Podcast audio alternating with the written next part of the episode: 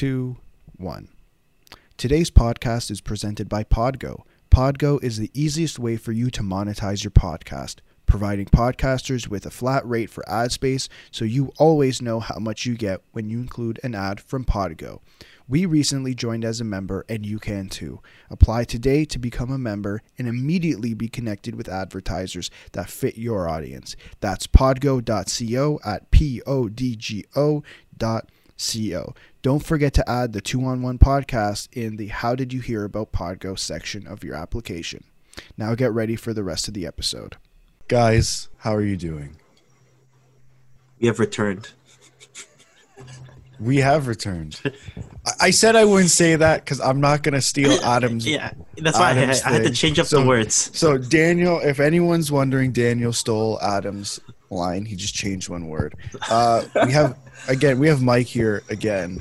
He What's has some things to yell about. Mike, how are you doing? I mean, I went through a fair bit of blue depression, but then I came past it. No, not really. I still not gotten past it. But I mean, other than that, I'm just chilling. You know, out here in Odd Vegas, watching the playoffs. Odd Uh, Vegas. So, I asked you this before, but I thought I might as well bring it up on the podcast. You're you're working in Ottawa, and you were pretty uh, open about being a Leafs fan, and they lost. How how were the co how were your coworkers? So all my coworkers work at TSN, or a lot of my coworkers work at TSN. All the TSN guys are always in the building. Got some really nice guys like like Ian Mendes and, and Lee Brissage and all them. But there's some really nice guys. But oh my god, when the Leafs lost, it was like I was, I was like it was like throwing. Uh, it was me into a pack of just hungry lions, just a pit of hungry lions just just tear me apart, please. I walked in. I don't know if you saw that SpongeBob meme of that guy on fire with just like the most like nonchalant face. That was me just walking into where just like just everyone flame me. Oh, I'm so sorry. This team, here. this team, this team, this team is very disappointing, but we're used to it. Uh, we'll talk about the Leafs later, though. I guess the kind of pla- the plan for today is we'll go through each series, and then uh, we got some non-playoff team tidbits to go through. Some juicy things happen. Uh, since Adam's not here, Adam's gonna be back Wednesday, by the way, uh, for episode 100. Wow. Um, let's start with the Canadiens and the Flyers. So let's. I Adam sent me something this morning, and I said I'd play it. So it's uh, it's someone's birthday apparently. So we're just gonna just. Is it Madonna? Can someone? Can you all see my screen? Yeah, yeah, Okay, you see Adam's face. yep. Perfect. Hello, Alex. Um, I'm sending you this video. I, I want you to play it on the podcast. Otherwise, I'm not coming back. Um, yeah, or edit it in to the YouTube and the online version. Um, I thought that uh, today I'd send a message to to all of you uh, because Mike is going to be on the show today. Daniel's there, great guy. Today's a very special day, Alex. Um, today is Carey Price's birthday. Oh my Um, god. and I, I, I think it is necessary for you guys to acknowledge that on the show. Um, kneel down to the best goalie on the planet. That I'm not kneeling, Adam. I'm not kneeling, Adam. We'll be sitting for Carey. we're sitting for Carey Price. Yeah. Ha- happy birthday, Price. Uh, yeah, that guy's standing on his head again for this team. Um, I get. Let's just start with the. Let's just start with Carey Price uh, since he brought it up. What the? What is he doing? Why is this guy a god? Why As is an this guy- animal. And I think that's one of the things that needed to go right for this team against Pittsburgh. And we knew we saw it against Pittsburgh. We're seeing it again in Philadelphia. If Carey Price stands on his head, what type of run could this team go on? Um, I want them out. Yeah. I mean, honestly, like I'm still like not even sure what's gonna happen in this series against Philly. because like you know what, they had to win game two for for for Claude Julien, which obviously I know you want to get to into in a Yeah. bit, but like yeah, so you had that extra fire, especially with Hot Carey, who was like literally I don't know if you guys saw that video, but he was about to just give Derek Grant just a, a mouthful of blocker. I mean, you know, simply do not push forwards into your goalie, is what I would say to Montreal. Yeah, yeah, that's what I said too. I'm pretty sure Adam said that as well, but yeah, like it's all great that he's doing that, but if I'm Xavier Ouellet, who I believe pushed Derek Grant into, well, not maybe not purposely pushed him in there, but gave him a little shove, and he flew into flew into Carey Price. It must have given Adam Chris Kreider vibes right there. Oh, terrible flashbacks of that. you mean you mean Chris Kreider PTSD? Yeah. Uh, if you don't know what we're talking about, uh, was it 2012 or 2013? I think it was that. 2012, uh, Chris Kreider runs into Carey Price, injures Carey Price, and that was the end of that team. Um, It was 2014 2014. Yeah, Yeah. close. Eastern Conference Final. Ah. and that would have been a battle and a half in the in the finals. Jonathan Quick, who was actually good, and um, Carey Price. Hey, the What? Rangers belonged there. Okay, so sorry, sorry. Um, obviously, you brought it up before. Claude Julien, uh, after game one, uh, was sent to the hospital with chest pains. It wasn't COVID related. Uh, I believe he had surgery and was sent back to Montreal. And he is supposed to have a full recovery, which which is, I mean, couldn't ask for anything better. Wishing um, him all the best at this moment. Yeah. Yeah. And and I think that game too, and we'll get to it now. Game two, they won it for Claude Julien. Yeah. They they I- looked absolutely dominant. I think so. You know, Carter Hart didn't really have his best game out there. Flyers weren't really kind of showing up the same way, and I don't know. Like that team kind of clicked. I think like Eric Engels wrote about it that you know they're not completely where they want to be, but everything seems to be fitting now together for this team. And you know, maybe they'll make. I don't know if it's gonna be a finals run, but some sort of run. When it comes to Claude Julien, I mean, at the end of the day, the most important thing is that you pray for the guy's health because just as a person, you hate to see that. So, um, I mean, it's great that it's inspired this Habs team to to really push themselves and and um, you know they're already an underdog in this playoffs, and now they're embracing underdog status without having now their head coach. I think that really makes them like like that makes them a dangerous team. What look like when I watched game two, I, I- couldn't tell you what the hell happened to Philadelphia. It's like they kind of they, they weren't able to get through Montreal. Like in terms of shots, it just felt like they were stuck. I mean, it's easy to tell that honestly, I didn't think Philly was gonna win. But like I thought Philly was gonna get murdered by the end like by the end of the first period when you saw that it took them 17 minutes just to muster up a shot attempt. Right. And that's when you're like, okay.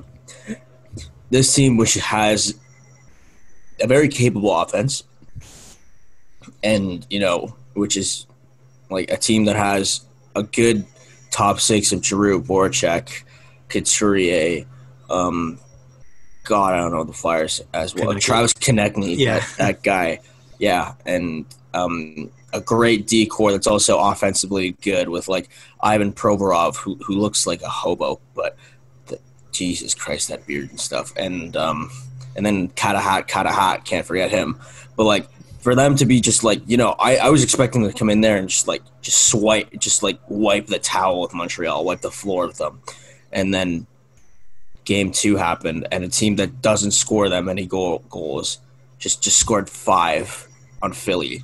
I was like, Right. what?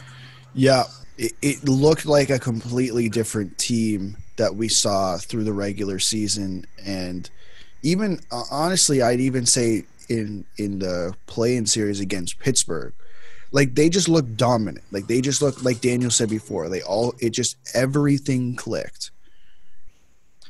Uh, can we talk about uh, Jesperi Kotkaniemi and his wonderful neck beard? Have you seen that guy's neck beard? It is it's it's Patrik Laine esque. I think it looks better on Jesperi Kotkaniemi than it does on Patrik Laine. Okay, well, Laine looked Laine looked like Amish when he had a beard, but I mean, I like I like Kotkaniemi.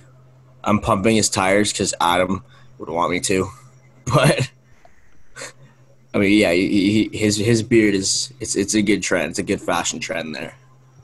Yeah, I mean he's 19. He's put up two goals. Um, for the season that he's had, he's had such a weird season. Uh, Adam would Adam would say it was an extreme, but p- extremely poor season, regular season for Jesperi Kotkaniemi because of his injuries and the fact that he comes back and he's looked really good uh, in the play-in and in this series. I mean, whoever was saying he's a bust can go can go uh, you know do what to Go themselves. bust yourself. Yeah, honestly. I, I think so too. Like you know, they brought him back. He's healthy now. He they're putting him in situations where he could actually succeed. Like you know, have that. He's back with Juan. Um, you know, they're causing a lot more rushes now, and I don't know. It just kind of like uh, like we said, like the lineup now is kind of like kind of taking form. Like they actually have an idea of like you know what is actually our top six right. going forward. is is Max Domi the odd man? Like, because every time I ask Adam if Max Domi can play on the wing, he keeps telling me that he doesn't want to play on the wing. So does that leave Max Domi on the wing would be better than Max Domi at center, though. But it, it doesn't seem like it seemed like the last game. I think he did play, ended up playing on the wing, or he played part time at center. I, w- I, I can't remember off the top of my head. Uh, I'll search up which line he played on. But He was um originally a f- the fourth line center up Yeah. until I think last game, moving up to the third line. But he was on the wing now. Yeah, yeah, I saw him on the fourth line. It was funny because he's fourth line center, and then he's PP one. wonderful. What i does that leave him as the odd man out? I think like we've talked about it before. It's just kind of gauging the Canadiens. Like, what do they actually have when it comes to establishing a core moving forward, and how they kind of view Max Domi, like with his contract coming up. Like, what what is your trajectory f- of him, and what role would he actually play on this team, given I think- you know a certain cap hit? I think Max Domi is one of the most valuable players on this team, like a lot. Like he brings just so much leadership, so much like he brings grit. Like he brings his father's grit. He isn't killing people in the penalty box like his dad, but like he brings like a certain element to the table that comes from Ty Domi. He but the only thing is he's a better scorer than him. Right. Like he's he's an extremely skilled forward. He just it I mean, like look, it's taken him some time. Like he wasn't who he was supposed to be in Arizona. But then he came and he looked a lot different um, in Montreal. But this year has obviously not been the greatest year for him.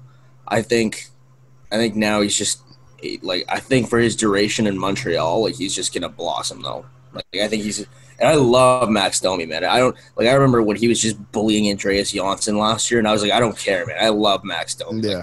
he's also a fashion icon. Like I, I I'm sorry, I just can't get past that. Like it's just it's a handsome dude, man. Yeah. Yeah, It- nice smile.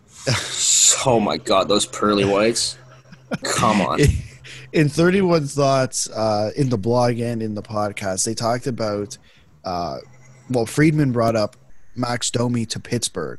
Obviously we'll get to pittsburgh a little bit later but that just seems like an odd mood odd move for both teams. Yeah, because I think like with Pittsburgh, when it comes to their bottom nine on who they want to establish as their center there, I don't know, like it's it hasn't fit for them. Like Jared McCann, Nick Bjugstad, it's just been kind of like just hasn't been there since like the Derek Brassard trade. But I don't know, like what would they kind of give up for Max W, or even you know make that kind of room for that? well they already gave up a first round pick for Hmm. next year It's, it's tough, man. Like because the Penguins like Jim Rutherford, he's he's trying here. Like he's like he, he has uh he he has he's surrounding his core with some good players like like I mean McCann and Bjugstad, yeah, it didn't work out amazing, but like bringing back Connor Sheary, Connor Sheary was great. Well, he, obviously he's invisible this play-in series, but Yeah. he's a great player. Jason Zucker, can't forget how how he played either in that um, in that top or, or second line. Like he, he looked great um, when he when he came to Pittsburgh. So I don't know. Like I don't know what you give up to risk to get if you were to get Max Domi. That's such an interesting scenario. And, and he's also an RFA. Like, what? Again, I, I guess we'll get to it when Adam comes back. But what the hell do you give Max Domi? And considering, like, you don't have a whole lot of cap space. Like, you have thirteen. Pittsburgh has 13 million in cap space next year. Matt Murray, Tristan Jarry are both um, RFAs. Connor Sheary, Sayonara Murray. pardon? Sayonara Murray. yeah, Murray's all all but all but gone. Evan Rodrigues, Jared McCann, uh, Sam Lafferty, Dominic Simone, those guys are RFAs. Uh, and Connor Shoes a UFA, and then we just assume Justin Schultz not isn't coming back either. But what the hell? Like, wh- what money do you give this guy? You incentivize them to take Jack Johnson's contract and add in like I don't know Samuel Poulin God, to sweeten then he pot. has to get Good signed. Yeah. God. Yeah, but Jack then you have John- to oh, actually man. sign him. Yeah, you have to sign him so that you can trade for him, or either vice versa. But man, if anyone takes on the Jack Johnson trade, that cap, you should just. You're lit- like only Peter Chiarelli is the only GM I could ever see taking that. If And he would ta- take the full thing. if you're taking Jack Johnson's contract, that guy's going on LTIR. Peter Chiarelli would take Jack Johnson for like, if if he whatever. Te- let's say he's still with the Oilers. Oh, okay. Oh, yeah, okay. Let's say he's with Arizona. He'll trade Yeah. Clayton Keller for Jack Johnson. Like we need to boost our decor. Oh, that's depressing. And then Clayton Keller's gonna go and just like Light it up. Explode. So, just before we move on, what should we expect next game from Philadelphia and Montreal? I mean, I don't think Montreal. I don't think Philly wants to get embarrassed. That's the thing here, and they got embarrassed last game. Right. So I think they're gonna come in here with a lot more fire. They're gonna be like, okay, you know what? This team has a lot more fire. We have a lot more fire. We gotta come back here. We gotta rally the troops. We gotta. It's like if it wasn't even the offensive game, they just looked defeated. I didn't see as many checks being thrown. I didn't see as much pressure on the forecheck or back check. Um, I just I really didn't see the same sense of urgency. It just it looked like they were just flopped. So I really think they're going to come out there and do that, and, and understanding that Montreal is like, you know what, we're still playing for Claude, for Coach Julien. We're um, we're a feisty group. We did this to them before. Let's do it again. So I think it's going to be a he- heavyweight matchup. Daniel? uh, yeah, it's gonna be a grind out game. I I, I envision a three two win from either team, but it might be four two depending on the empty net Oh. goal. God damn. Again, not bring giving a name, not giving a team. Come on. God damn. I like I don't know. I like this tilt. It's kind of like keep it, it might go back and forth. It might go to seven games, maybe. I don't know. yeah. What did you guys think of Alain Vigneault's comments after the game about? uh, Oh my he? God, he's being such a baby, man. Do, do you think he actually means it, or do you think he? No, he he's trying to fire up his the- team. The players. Yeah, because he Like- said, "Oh, we're gonna bring. I'm gonna bring this up to the players." And at that point, I'm like, "Man, you're just saying this Yeah, so that the players know." that's that's the only saving grace I think he has with those. Like I I love Davey because he was a great. I mean, he coached the Habs before he coached the, the Rangers, and I obviously as a Rangers guy, I, I've loved him there. Yeah. and you know, I, I Av is just a great coach. But I mean, when he said that, like it took me a while to just think, okay, no, no, he's using this as a as a as a as a tactic to fire up his team, and his team would definitely know that too. Like it's playoffs. There's no handouts being given here. Like, yeah, you guys are getting embarrassed, but that's your fault. Like, there's no there's no handouts in playoffs. It's not like it's the who who ended dead last this year? Uh, The Detroit. Red Wings. Detroit. Yeah. sorry. It's not like this is President's Trophy winning Bruins absolutely creaming Detroit like six nothing, and then just like throwing on PP one. Right. Like it's not like that. Like in the regular season too. It's it's not like that. Like no, this is playoffs, dude. Have some thick skin. yeah, yeah. Daniel. Yeah, I don't know. Um, I think I agree too. Like you know, he's just trying to fire up his team. He is clearly frustrated with how things went. You know that that was that was really ugly. Like up until the, like even at this by the time it was like the mid second, we knew what the result was going to be. So I don't know. Take it with a grain of salt and see how he's gonna approach it game, two. three. Or But game three. yeah, you know he's. He's a Respectable guy. We, we always we always love the guy. You know Jack he's a uh, 2020 Jack Adams, The name of the game, the name of the game here, the the X factor and what is going to push this team over Montreal is Shane Gost is. I'm kidding. I'm sorry. I'm kidding. no, I think for me, I think this in the next game, box. the X factor is Carter Hart. Yeah. How does he rebound from from getting pulled in the playoffs? Like, is he gonna is he gonna be like, you know, damn it, I hate my life, or is he gonna rise to the occasion? Right. Uh, okay, let's go to the next series Bruins and Hurricanes, who have been making headlines, or one particular player has been making headlines. Um, obviously, we know David Pastrnak's out. Uh, he inj- It looks like he was injured after game one. Uh, did it? I think did he play game two? He did, right? And Yep. and he didn't end up playing game three. They said he was unfit to play, so we don't actually know what the injury is. I saw Bruce Cassidy say it's not long term, which is 100% good for the team. Mhm. Uh, but the bigger guy who's out is uh, Tuukka Rask. Obviously, before what before he decided to leave, he said he made comments about uh, the hockey in the bubble, saying it doesn't feel like the playoffs without the fans. And the next day, he just or a couple days later, he just happens to leave the bubble.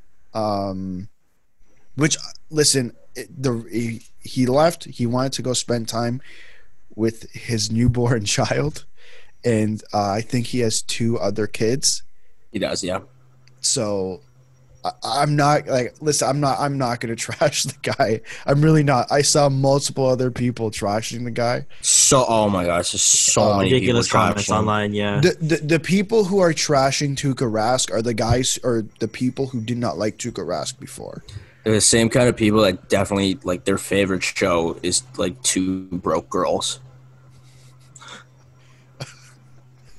Okay. Screw you guys. Okay. or Andrew Raycroft supporters. We don't know. yeah, maybe.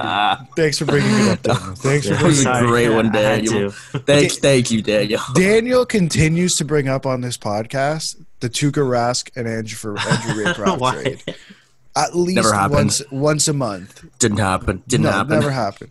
Um, since we're still ta- we're talking about this, can we talk about Mike Mil? Well, Oh I don't God! want. Listen, oh I, God! I, I didn't bring up the Mike Milbury stuff about Jake Muzzin because I didn't want to give that that crap the time of day. But he did it again. He somehow managed to piss people off. Uh, the space, you know what? He called the CN Tower the Space Needle or whatever the hell he called it. I, I think at that point he knew what he was doing there. I think he knew he was going to piss a lot of people in Toronto off. Uh, the Jake Muzzin stuff I had issue with. Now he's doing it again with this stuff. Mike Milbury, shut up. Honestly, I don't know who listens to him. I, I think he's lost a lot of credibility. Uh, oh, for sure. I, I saw Rachel Doerrie tweet. Um, why do people? Why do people care what he ha- has to say? And then I think I, I, I commented, and I think the answer to that question is the issue is he has a platform. It's the same issue we had with Don Cherry. This it literally goes back. The issue we have with what he says is he has a platform, and the issue with mm-hmm. that is there's so many people who take what he says for gospel.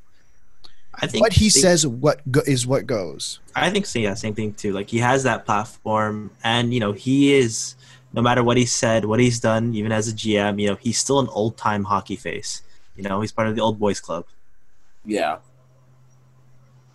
Is anything? Any? Do you guys have anything else to say about Mike Mil- Milbury? I I have no words for this guy, man. Honestly, like I, I don't I don't like him. Like I, I don't like him at all. He's just he, he his his uh he just uh, like seriously first off, dude, get your cities right. How the hell are you gonna call Toronto, Seattle? Screw you.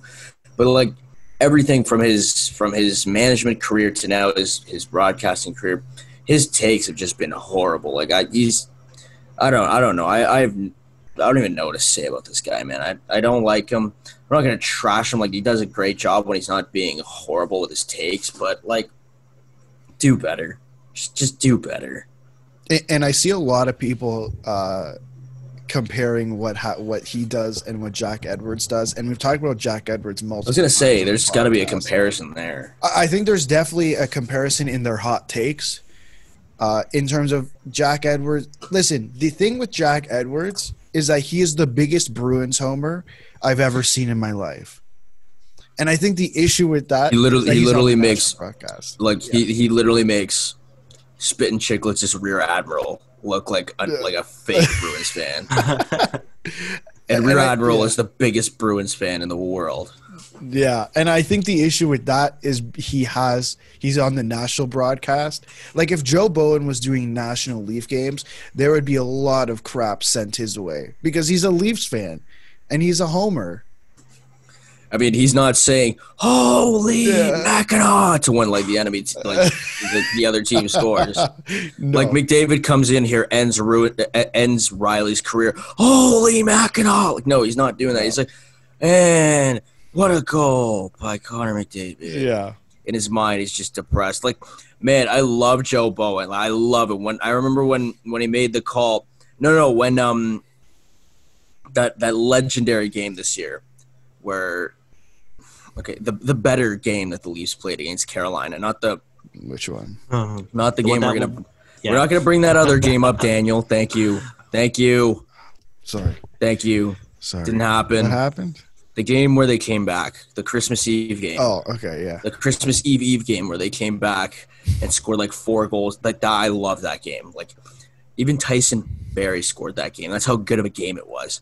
But like if you see like the broadcast of of, of Joe Bowen in in in his booth, he was just going crazy. They're they're just high fiving each other. They're just Yeah. loving it. Like man, like I get being a homer, but sometimes like as a professional, you just Yeah. It depends. Like yeah, he's on he's on NBCSN, so like it's a little different, but. Yeah, yeah. The, but uh, yeah, I, I don't want to talk about Mike Milbury anymore. Unless you guys have anything else to say. I have a friend who's uh who's in uh going to his second year in sport media, Okay. and uh, he just he I, I think he lives in uh, I think he's like from Vancouver Okay. or sorry he's from BC, but he he just moved back to Toronto, and he just posts a picture of the CN Tower, and he's like, "I've made it back to Seattle, heart eyes." God. Hashtag Mike Milbury.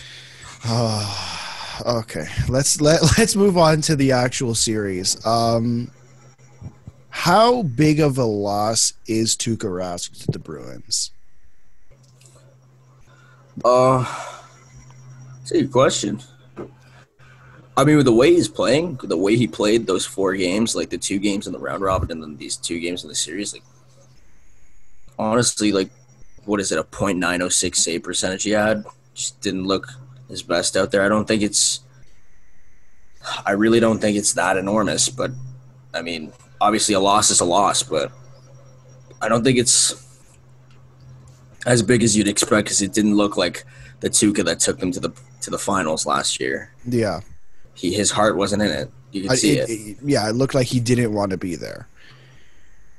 Uh, yeah, I kind of feel the same way too. That uh, it's not as big as I think people think it is. Like based on how last year went, you know, Halak has same thing too. Like we said before, like he's still on his head. He's been a consistent goalie. You know, he's been a good one A the whole year, and you know he has had that playoff experience. Like if we're gonna talk about you know Montreal goalies making runs, we remember how he was 2010. I know that was 10 years ago, but you know Halak continues to get better with age. I think. Yeah. And I don't know, it's just he fits the system pretty well. Yeah. Can, can one of you guys explain this to me? Why the hell Anders Bjork is on the first line with David Pastrnak out? Mix it up. Why don't you put Josh Archibald on the first line? That might be more effective. Mm-hmm. Big Nick No. on the first line. You know, to throw the the, the most annoying pigeon on the team, Jake DeBrusk on, on Yeah. the first line. Why not? Why you gotta put Anders Bjork on there? Why you gotta Yeah. do that to him? Are you are you gonna name this episode just trash Anders Bjork? no, no, no. I'm not trashing Anders Bjork. It's like, okay, you have multiple. no, man, you got to put Chris Wagner on. You know what? Put Par Lindholm. He was a great Leaf. Oh my god. Okay. No, Chris Wagner, who had two of their four goals in the play it around. Put him on the first, uh, fourth line of first line. You have multiple players. There's three off the top of my head that could fit better on that first line. Yeah, Jake playoff Charlie Coyle. Charlie Coyle, and if you really want to, Ondrej Kase. But no, Anders Bjork.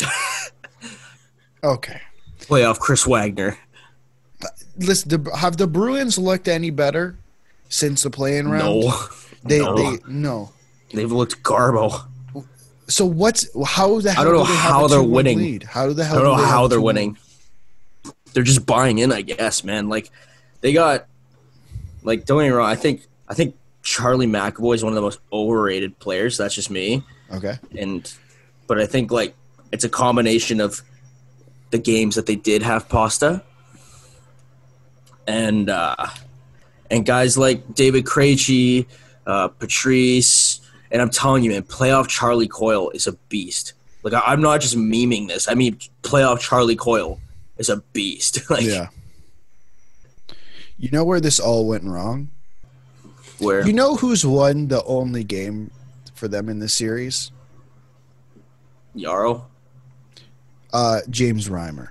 Oh god, oh you you're talking about Carolina. yeah, yeah, Carolina, sorry, yeah, sorry, yeah. Carolina. I guess I should have said that. Can I just say James Reimer has beat the Boston Bruins? Was it first time since game five, Okay. 2013? Okay. I'm just saying. it. It took it took James Reimer. Um. Yeah. Yeah. It, it literally his next his next time beating the Bruins in a playoff game it had to be in Toronto. like what a slap to the face to us Leafs fans. Unbelievable. We have to remember the contributions of Jake Gardiner as well. yeah, except he only played a game though, so Yeah. okay. Sorry, Jake. Guess you weren't good enough. Um, Guards. what the hell does Boston have to do next game? Like, why? I mean, they they're winning, but it doesn't seem like they're they're playing like they they were in like the President's Trophy team. Like, what the hell is missing? I think there's consistency in their lines, but you know they're not gonna fly the same way they were before. Um, when I'm like looking back on their lines, like you know they they spread talent pretty well. I I kind of like that Charlie Coyle's on that third line, you know, kind of anchoring it with Sean Kuraly and Jack Studnicka. Um, that fourth line too, like you know, could do something like Chris Wagner, Par Lindholm, uh, Joakim Nordstrom. But like even like going up on the lines, like that, you know, Ondrej Kase has really not kind of shown it since he come to Boston. But I like that he he fits in there with, I guess, like DeBrusk's style of play and like kind of David Krejci as that anchor as well. I think a huge thing that we got to mention too that you guys cannot forget, and I don't know how because I was I was on Bet three six five ready to surrender my rent money to this game, but I, you guys cannot forget that the Carolina Hurricanes are not playing are playing without Andrei Svechnikov. Yes, yes, You cannot forget that. You, I mean, obviously hoping he's okay, hoping that nobody takes the Jack Edwards call on that personally. But Yeah. I mean, that's another big blow to Carolina. right. like I think that's another thing that they're. I, I like. I, I wonder what their lines are going to be without Andrei Svechnikov. I'm sure they've had their morning skate already, so they could see kind of what the practice lines are. But that's not good. Like No, and he's really proves himself to be an extremely important part of that team. the guy was about to. Tr- the guy tried to do the the Michigan move in a playoff game. Yeah, that guy, he's that good, takes man. some serious balls. I love it. Uh, he okay. Oh, I guess they haven't updated it. Never mind. I What do you want? Daily face off? yeah, I thought they. Yeah, me too. it. I thought they would too, but no, he's Not he's yet. still there. Yeah. Uh, I mean, I, think yeah, they lost Andrei Svechnikov, and I think that's a really huge blow to the team. And I think, but at the beginning of the se- series, they got Dougie Hamilton back, and I know without Dougie Hamilton, they still have an incredible defensive core. Uh, bringing in Brady Skjei for a first round pick, but how big of an addition is Dougie Hamilton? Like looking at their series against the Rangers and how they dominated without Dougie Hamilton. How big of an addition is Dougie Hamilton to this team? I think it's a real big ladder system for um, for for the Carolina Hurricanes. Every time they win a round, it looks like they get some form of compensation for it. So their compensation for for beating the Rangers was we get Dougie Hamilton back. If they win this series, the likelihood is they'll get Brett Pesce back. Like that's it's it's an incentive based game there. I think. Or Right. hopefully Svechnikov is back for the series, but who knows? But like I think Dougie Hamilton, I know they won without him, but they're playing a pretty defensively not sound Rangers team when when when when Smith Brendan Smith is on your first D pairing. Right. Um, that'll tell you all. But like Dougie Hamilton, man, he had a he had a Norris he was he was running a Norris trophy candidate final final season yeah. if I'm if I'm saying it, like if I'm saying if he wasn't injured, if he didn't get taken out there, then I think he definitely would have challenged for that Norris Trophy. Oh, for sure. So I think it's a huge addition. What does next game look like? What about Daniel? Actually, Daniel, you oh, tell Oh, me. Daniel, go. Sorry. Yeah, I think yeah, same thing you guys said. You said Mike. Like I think I I he was my early pick for the Norris Trophy this year as well. Thank you. Um, yeah, I think I, I actually like that whole thing you kind of said, like the compensation every round. Like we always keep forgetting how stacked Carolina is on their defense. Like you know, every game now, but at the same time, like all these guys coming back, and you know Mhm. what we talked about Svechnikov. Um, you know, hoping all is good with him. That if he could keep running this kind of team, then you know this is what they've always said. I think like on Overdrive, uh, Jeff O'Neill's like, you know, this is a contending team. This is a team we have to watch, and you know, I I personally will take them over Boston this this this series. You think so? I think I so. hope so. I think in six games. As a Leafs fan, I hope so, but I think so Bloody hope too. so. I I hope so. Yeah, I don't know if my motivation's from that or it's from pure like analysis right now. What does next game look like with uh, Boston without Pastrnak again, and now potentially Carolina without Svechnikov? Oh. It's a pretty even blow, I think, to both teams. Well, who who comes out on top?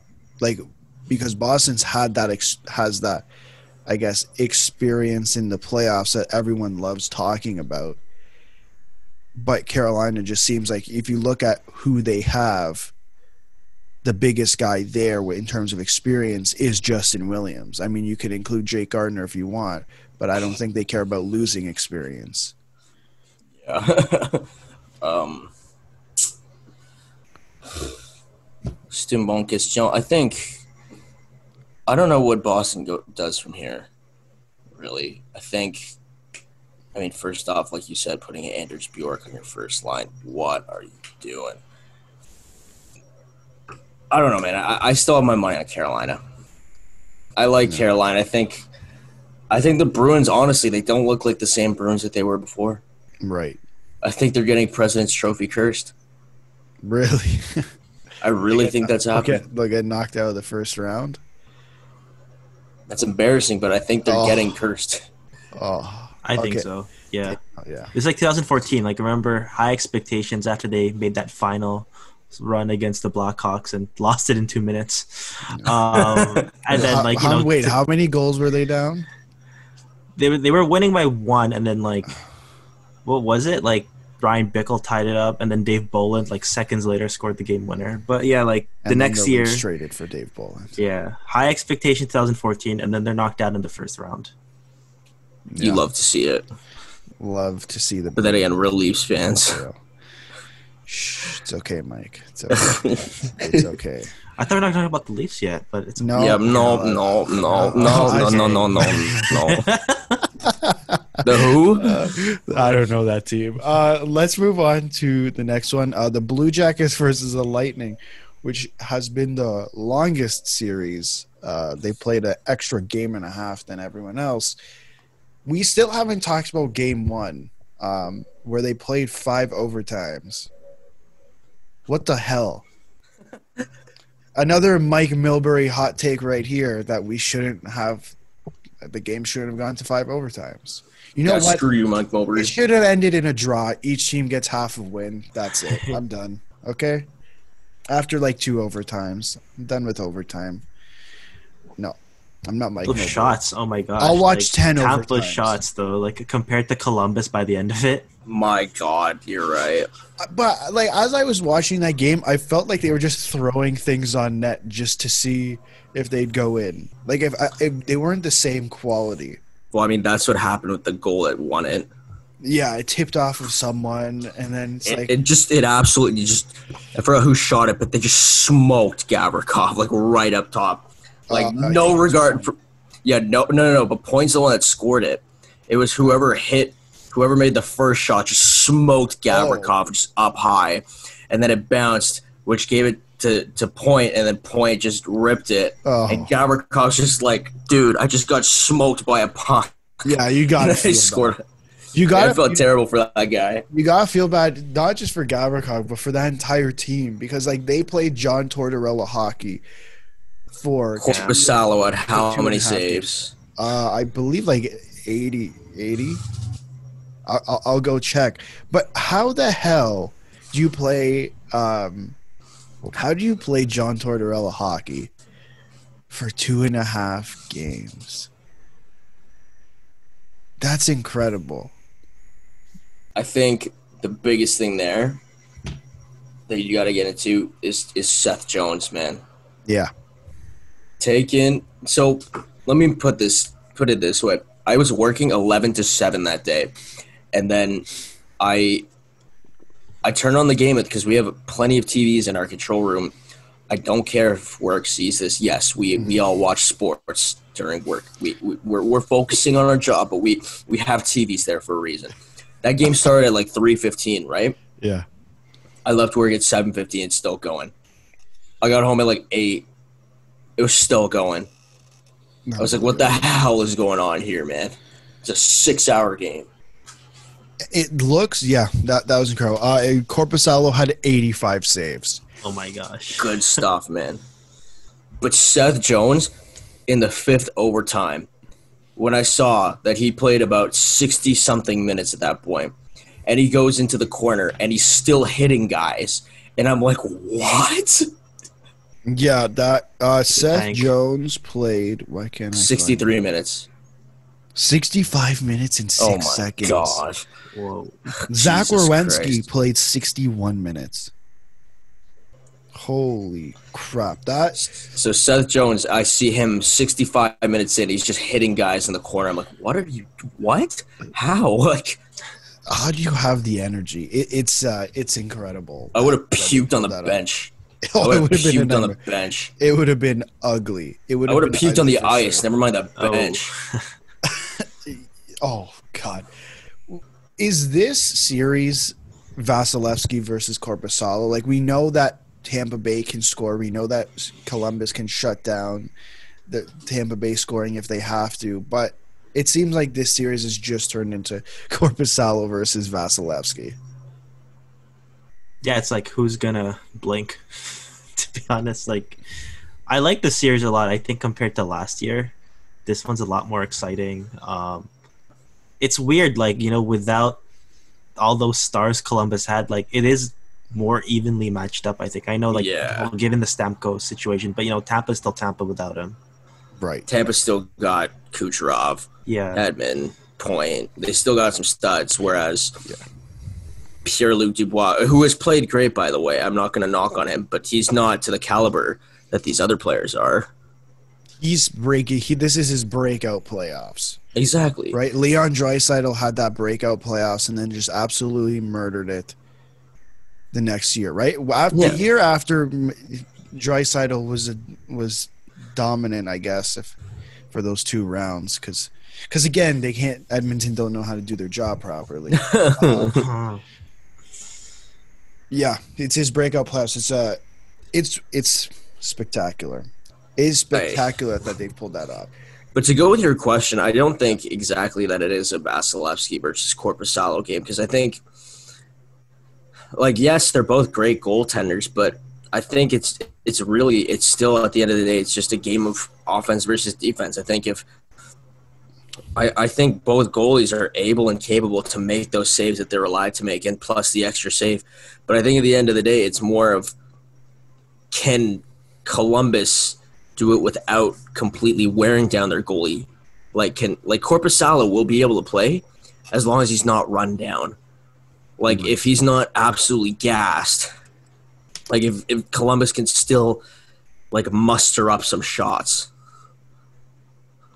Okay. Yeah, like I think because honestly, with the way this model works, Korpisalo is like if, if they somehow beat Tampa here, I don't see them going Tampa, for like I don't see them going further, man. Because like Korpisalo is gonna be so run down as a team. They're so run down, man. But they don't they have the benefit of having Elvis Merzlikins? Like I know he's injured. course. now. I know he's at the moment he's unfit to play. We're assuming he's injured, but if, well, eventually he's going to come back, and they're not going to have to play Matisse Conve- Convlenkins or whatever their their uh, third string You, goalie. you know, you guys are allowed to have more. You guys, you guys know you you don't just have to have Finnish goaltenders, right? yeah. what like what does Columbus because the thing we saw we saw in the in the regular season is that Columbus really had to work to get their goals. yeah. What how do they do that against Tampa because again, this isn't like any this is I'm not even going to compare it to the Leafs because it's Hedman, Bogosian, McDonagh, Ser- and Sergachev, and Kevin Shattenkirk, and whoever the hell their sixth defenseman is. Braydon Coburn. like Brain Coburn. It's not like No. Yeah. Yeah. Actually, it is. like it's an actual defense core. So what the how do it's do not Cody Cece. no? It's not Cody Cece and Tyson Barrie who don't know how to play defense. So what what the hell do they have to do to, to get past that? be smart with their shots. Yeah, I think Columbus, like I said, they have. It's important for them not to get worn down because they're not on the offense as much. But at the same time, that's what they're supposed to do. They're supposed to wear down with their forecheck. Like if they can get deep into their zone, deep into Tampa zone, just just throw them in the corner, man. Like just body them, and that's gonna tire them down. Like when you're playing that beat beat 'em up style of hockey, that's what Torts is preaching here, and that's how like that's what you're gonna do. Like if you're getting in the corner with Ryan McDonagh, if you're getting in the corner with Mikhail Sergachev, if you want to tire them out, then that's what you're doing. Like you're playing that hard nosed hockey that we're gonna lower your chances in, in, in the neutral zone and the defensive s- in in in your offensive zone. Like we're gonna neutralize your chances. We're gonna make you guys tired. We're gonna make you guys stressed out that this is just getting stupid now. Like that's been their A game because they just play so hard, and that's how you how you shut down that kind of decor. Okay, how about what? How about the other way around? Like, yes, Ta- uh, Tampa Bay's like Tampa Bay has one of the best, even without Stamkos, has a very good uh, offensive offensive depth. Like that third line of uh, Goodrow, Coleman, and I want to say Yanni Gourde, or it's uh, it's one of Yanni Gourde or Alex Killorn, one of those two guys. Like that's that's your third line. Like what would that be on. Columbus? Like what would what what line would that be on your Columbus? second line in Yeah Columbus. right? And when you're and and you're gonna when you're playing that that rough and tough style that Torts likes to play, that's gonna tire you out too. So how how does the defense continue to stop? You're asking the questions that are basically saying, "We get it, Alex. You do not think Tampa is or Tampa can lose this." I don't think they, They, they, can they lose shouldn't it. lose it. They Yeah. shouldn't lose it, and I and I very well know they can because I go back one year ago History, and history they- can, has proven. yeah, like they lost four, they lost four straight to Columbus, and But that's And also a team that had offense. yeah, I get yeah because they had Panarin and they had Duchene, they had I guess Dzingel, they had. Uh, They had Bob. Yeah, they had Bobrovsky, who was an actual goalie. I don't know what, exactly what he is anymore, but he's kind of just a stick in the net. Um, he got money, and now he's got- chilling. Yeah. I just I, I can see Columbus doing it, but I, I I think the players know, I think Jon Cooper knows that if they do not beat Columbus again, there's a serious conversation that might Oh, have to be had about Jon Cooper. There there is there's going to be changes, whether people like it or not. You have to re-sign uh, Mikhail Sergachev. You have to re-sign Anthony Cirelli, and neither of those players are going to be cheap. No, Like, okay, you did it last year with Brayden Point. You signed him for the six year. You signed for three years, six whatever doll- million dollars. But you, uh, Andre Vasilevskiy is about to make nine and a half million dollars. yeah. Why don't they don't have money? like they don't have money. They figured it out. They figured it out last year. Trade traded Ryan Callahan, and they didn't. They had to give up nothing. They had to give up a pick to get rid of that dead money because uh, Pierre Dorian. I don't know what the hell he was. Yeah. like this is the not the last year with their core because their core is Hedman, Stamkos, Kucherov. Uh, I guess if you want to include McDonagh, or if you want to include I'm a Brayden Point, of course. But- Anthony Cirelli. And is Anthony Cirelli? but Are we considering him part of the core? Uh, I would. yeah. I would. I, I mean, dude, he's their second line center right now, and he's doing it really well. Future Selke candidate. I think he's definitely going to win a Selke. Yeah. It's just how long until one of these guys has to go because you're you're cap strapped. Like you have Alex Killorn, Yanni Gourde, and Ondrej Palat, who all happen to have no move or no trade clauses. That sucks. Yeah. I don't know why why why that was a good idea. I think with this core too, it's just like it's what I'm just feeling is like you know there it's too good to fail in a way. Like what they also did at the deadline as well, like you know selling those first round picks for like Yeah. like Coleman, And uh, Barclay. Goodrow, like you know that the Goodrow one I, I was like kind of iffy about, but it's just you know they also gave what Ka- Kalen Foote in this trade in that trade uh, for Blake Coleman. It's just they're throwing. It's just, dude, they're all in, man. It's like ex- it's exactly what happened with Columbus last year. Just to make the playoffs, they went all in. But the only thing is, Tampa has so much more expectations on them, whereas Columbus, I really don't think Columbus has that kind of pressure to play with, which Is just makes like- it that much more yeah. different for him. It's Oh, like the ahead. Roman Empire in a way. They're too good to fail. Unbelievable. Uh, what should we expect for the rest of the series? A bloodbath. Yeah. Is it is this a series that could go seven games? I'm capping it at six. Daniel, Yeah, I feel like Columbus is going to try to go for the seven, but I feel like they're going to run out of fumes by the sixth game. right? Like Alexander Wennberg is playing beyond what Alexander Alexander Wennberg is. Wasn't that guy supposed to like be bought out or something? Wasn't that the talk last? That, that I'm pretty sure that was the talk last summer. That's why he's giving us those highlight reels. We have to remember him. hmm So then we- the next TB goes to they pay him.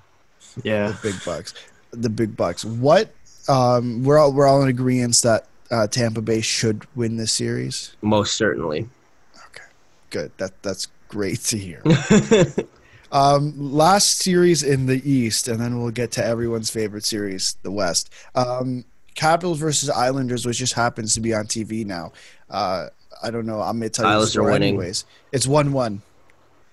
Uh, oh, never mind. They tied it up. Yeah, Washington shit. just scored Good stuff. um, on the power play. Is are the Islanders surprising anyone, or is it just me that they're surprising? Uh, no, I'm not surprised to be honest. Me It's the system. they have the Eggman Barry Trotz. That's what he's referred to by one of my favorite YouTube channels, Irritating Tree. But yes, he, he wants that rebound. He wants that that revenge. Sorry, I can't get over the Eggman. I, was, I was dying to it. What he said. I can't get over the Eggman. he made this irritating tree guy. He made a YouTube video on uh, the 2018 free agency, um, free agency day, yeah. and it's like um, when Johnny T signed. But then he's talking about the Islanders. He's like, "Don't worry, I understand the frustration of losing Tavares." But you guys made a whole uh, a whole change up. You brought in the Eggman. I was like, "What?" I I've never heard that ever. I love it. I might just start calling him that because that The sounds Eggman. hilarious. I didn't make it up, man. Urinating tree on Uh, YouTube. Okay, No free I- ads. I'm sorry, but he's hilarious. what the hell is going on with Washington? Because they're it's not like they're just like last game. Uh, I believe was four two. Or no, last game was five two. The game before that is was four two. And Braden Holtby, like based on his numbers, does not look uh, looking good at all. yeah, they wish Samsonov was playing. Ooh, That Yeah. that is a tough one. Uh, I I mean, I always I already thought Braden Holtby was going right to free agency. I did not think that they were going to re-sign Braden Holtby, but I think this might be it.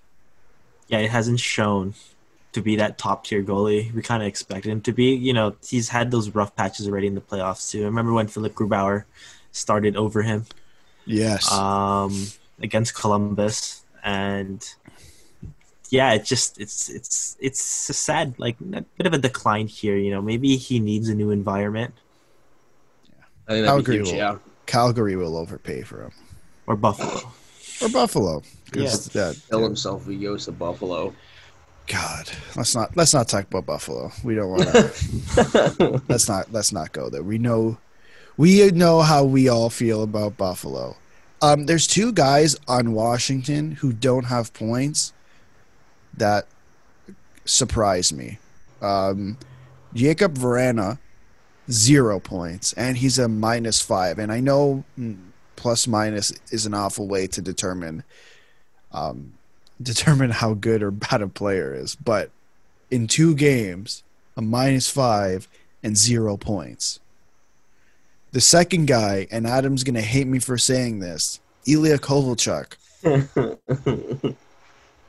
I thought this guy Should be was their supposed top to be scorer. good. I thought he was supposed to be good.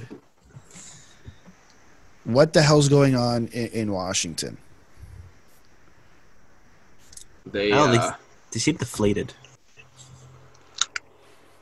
They're in Leafland. They're in Leafland. Yes. What's what's Leafland? The players that are supposed to be doing well aren't doing well. I get. I mean, you look at like John Carlson has three points. I mean, is he that good defensively? No, No. no. Is he gonna win the Norris? Yes, No. probably. Maybe, But because he No. No no. The question is, is he going to win the Norris? Not if he deserves to win the Norris. That is true. If he deserves to win the Norris, that's a no. But he's gonna win the Norris because he put up massive amounts of points. Because we forgot how to look at what an actual defenseman is. He's like I, I just don't it feels like Ovi has two goals. I just felt like I would have seen more of Ovi. I don't know if if that's just me, but I feel like I haven't seen much of Ovi. That guy's old and he sucks. Wow, Oh, that is the hot hottest take. take. I'm That kidding. is the hottest take. I'm kidding. Nothing but respect for Ovechkin. I, he's he's the greatest goal scorer of all time. That is my hot take. That he's the greatest goal scorer of all time. Yes. I don't think that's a hot take. I think. okay, because I don't want those Gretzky sympathizers coming up and be like, Oh, I make the argument that Gretzky's number one. I also make the argument that Ovechkin's number two. okay, okay. You see, Yeah, no, no, no. we're close to the same thing. We're I'm almost but- on the same. I- I just want to, I just want to rile everyone's feathers. I have nothing but respect for the Green Eight. He's, he's the best. My first ever hockey game I watched in person was Toronto versus Washington, and that'll Yeah. tell you how it went. yeah. Was it wait? Was it when Washington was when sorry when Toronto was good or No, no, no. Okay. Like No, what year? Just get let let just say a year and I'll end. I think like 13 or 14. oh, We still had Phil. that one hurt. That one hurt. that one was that was a low blow.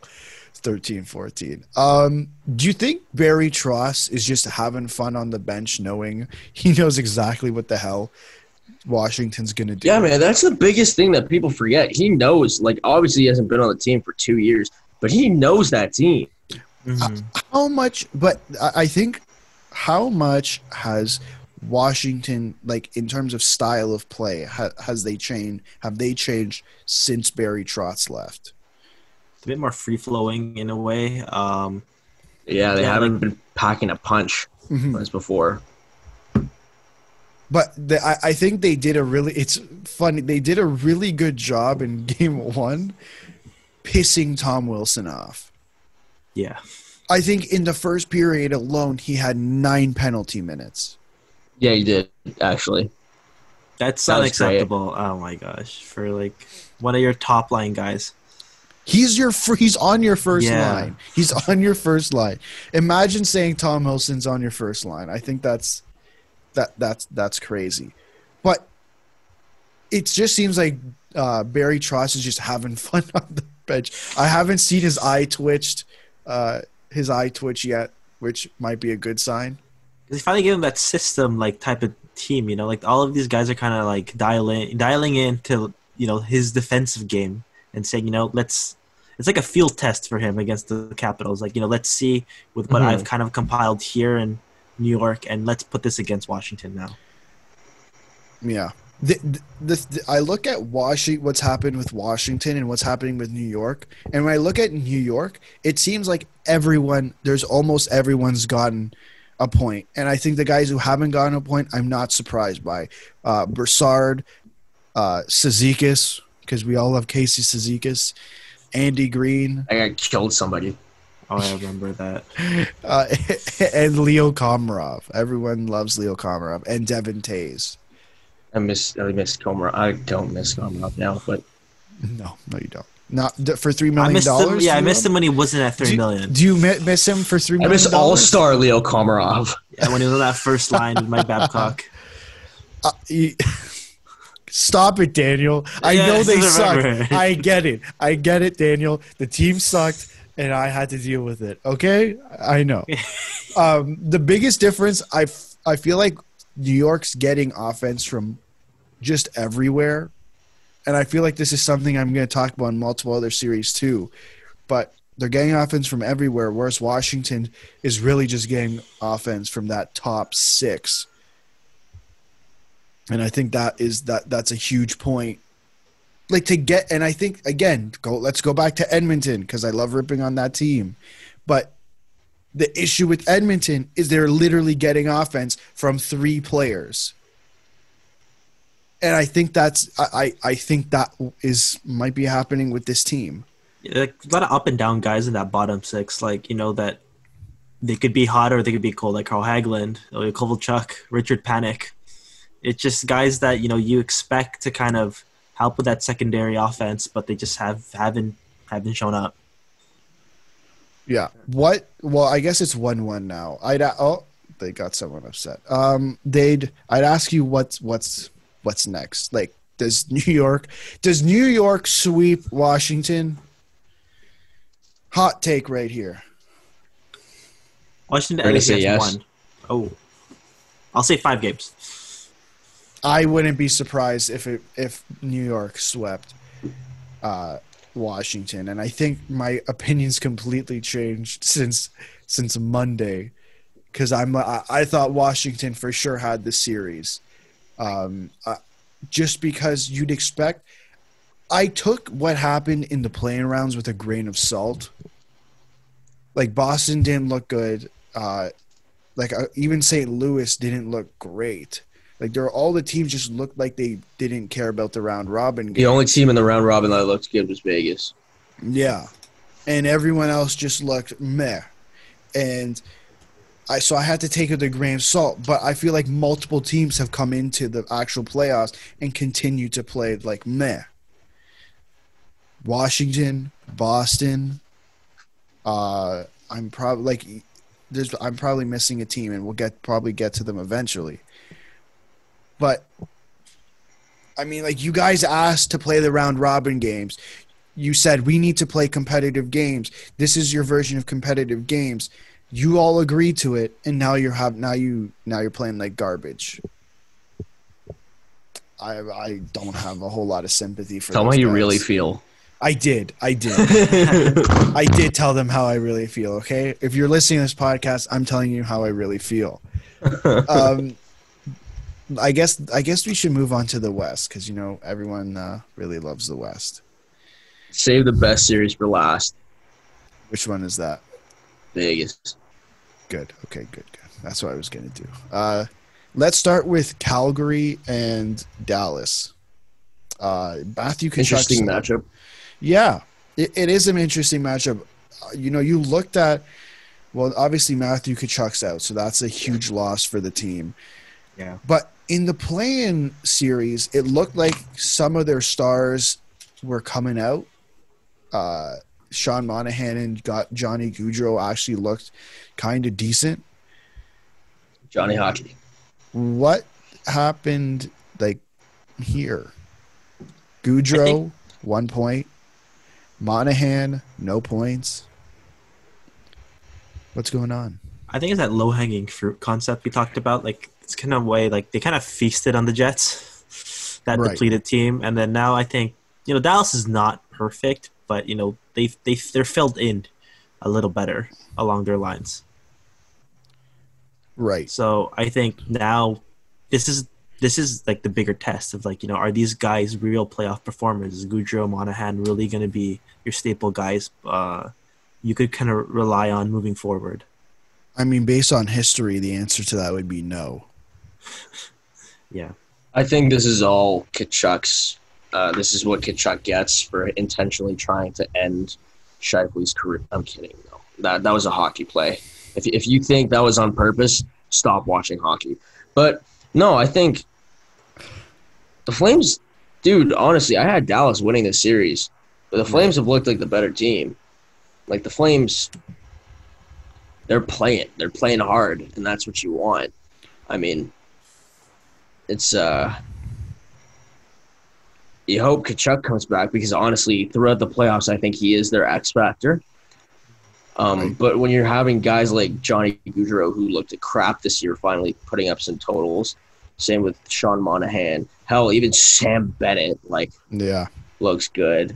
Like when you have like that, like when you have a full team effort, that's what's gonna win it for you. Like when you have like when you have a team that it's Dallas that literally like do you have any offense on Dallas not named Tyler Seguin and Alexander Radulov? Jamie Benn is not Art eh, Jamie Benn is not Art Ross Jamie Benn anymore. No. Who else do you have on that team? I mean, I'd argue. Re, I'd argue. Miro Miro Heiskanen, And Miro Igor Heiskanen, John Klingberg is not being the same John Klingberg he was before. Right. Miro Heiskanen is literally that's it. It's those three. That's the cast. Ben Bishop and Khudobin. Khudobin played over Bishop one game, didn't he? Yeah. Khudobin's last- played two games. That's pretty. That's pretty. Like, look how much you paid for Ben Bishop. Look what Ben Bishop's expectations are. And don't get me wrong, that's no knock on Khudobin. Khudobin's a great goalie, Yeah. but he's your backup. It, yeah. It just seems like one of the things that has not. My dad was pissed about that. I'm just gonna say, shout out my dad. My dad's a big Ben Bishop fan. Yeah. My dad's like, what the fuck? he wasn't like, what the fuck, but my dad, my dad's enjoying these playoffs. Who isn't enjoying these playoffs? I mean, I didn't enjoy the playoffs for a few days, but Hmm. Yeah, I'm back. it took me. It took me some time. It took it took some time. We can Yeah. love again. But uh, no, we can't, Daniel. I can't love this team. Um, ben Bishop. It just seems like one of the things Dallas hasn't been getting is goaltending. It's been like Which a is huge surprising. for them. Yeah. Yeah, It's surprising because you have these two goalies. and, and, You have and- Ben Bishop, who is literally a truck. You have Eh. Ben Bishop. You can't see a single net uh, a single hole in that net with Ben Bishop in there. He's like seven foot eight. Okay, well he's like six five or something. Yeah, I know, but like he's huge.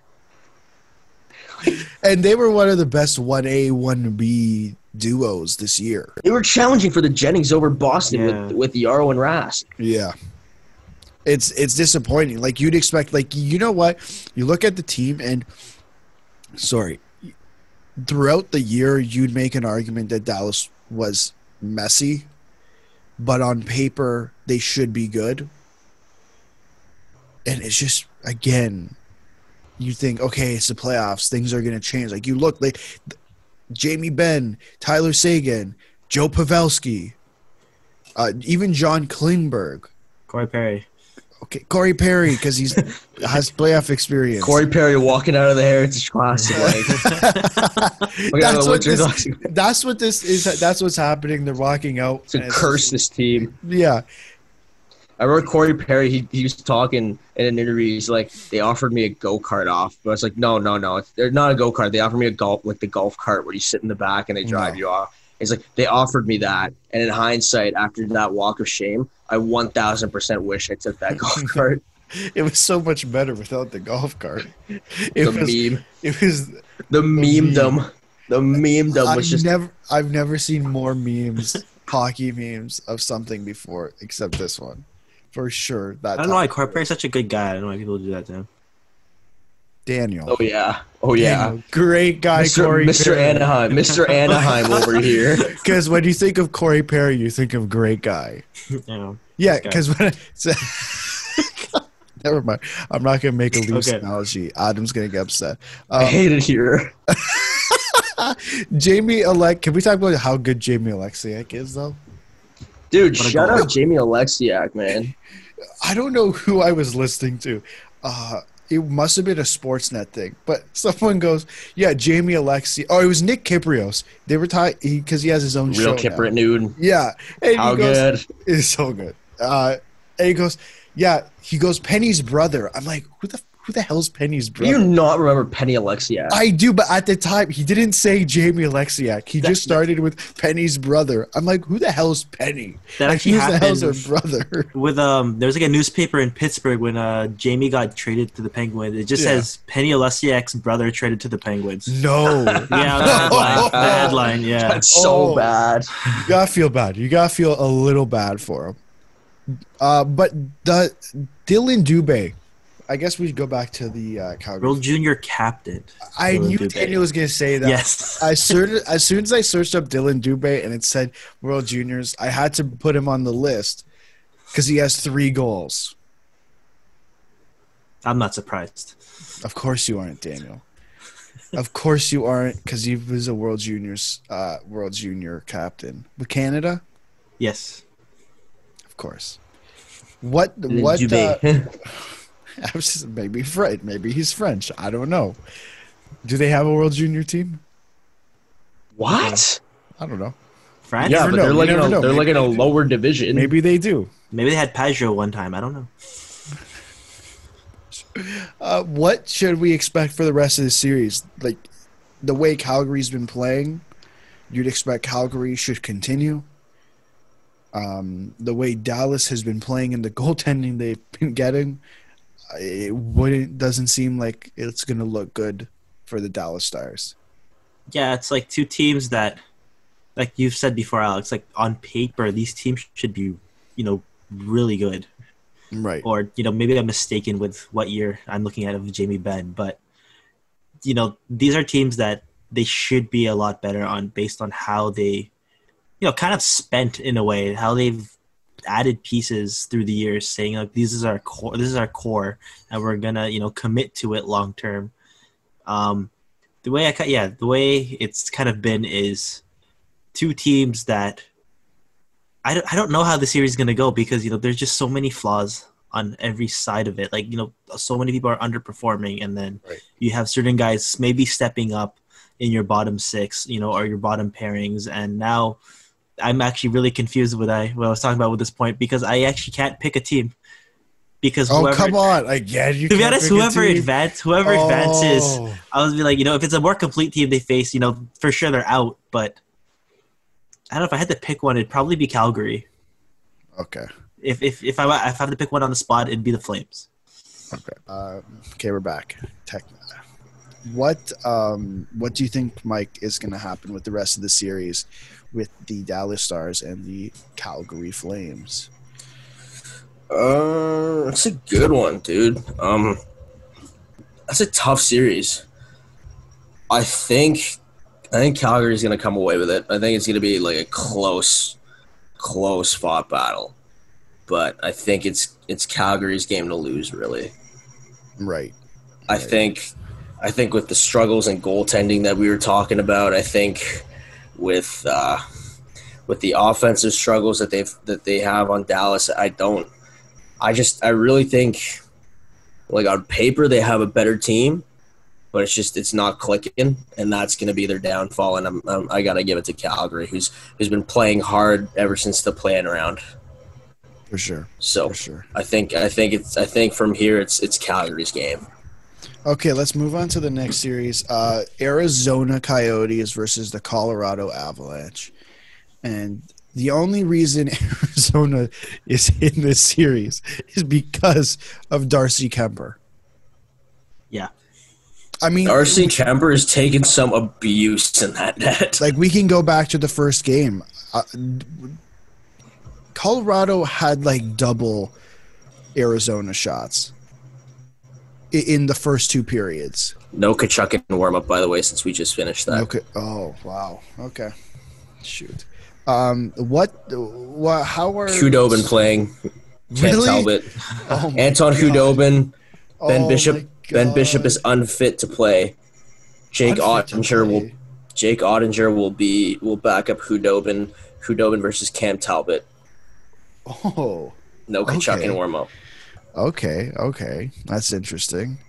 But what the hell is there? What are the Arizona Coyotes doing? What's what's going on? A Kessel, no points. Dvorak, no points.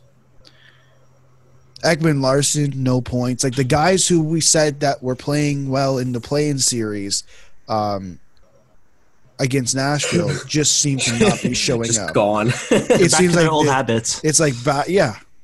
Back at it again. The Yeah. only guy who actually looks decent is Taylor Hall. Like obviously Taylor Hall and Clayton Keller s- seem to look okay, and of course That's we it. expected and we expected Taylor Hall to do that because that guy needs to get paid, or else Darren Ferris is gonna have to send him to Europe.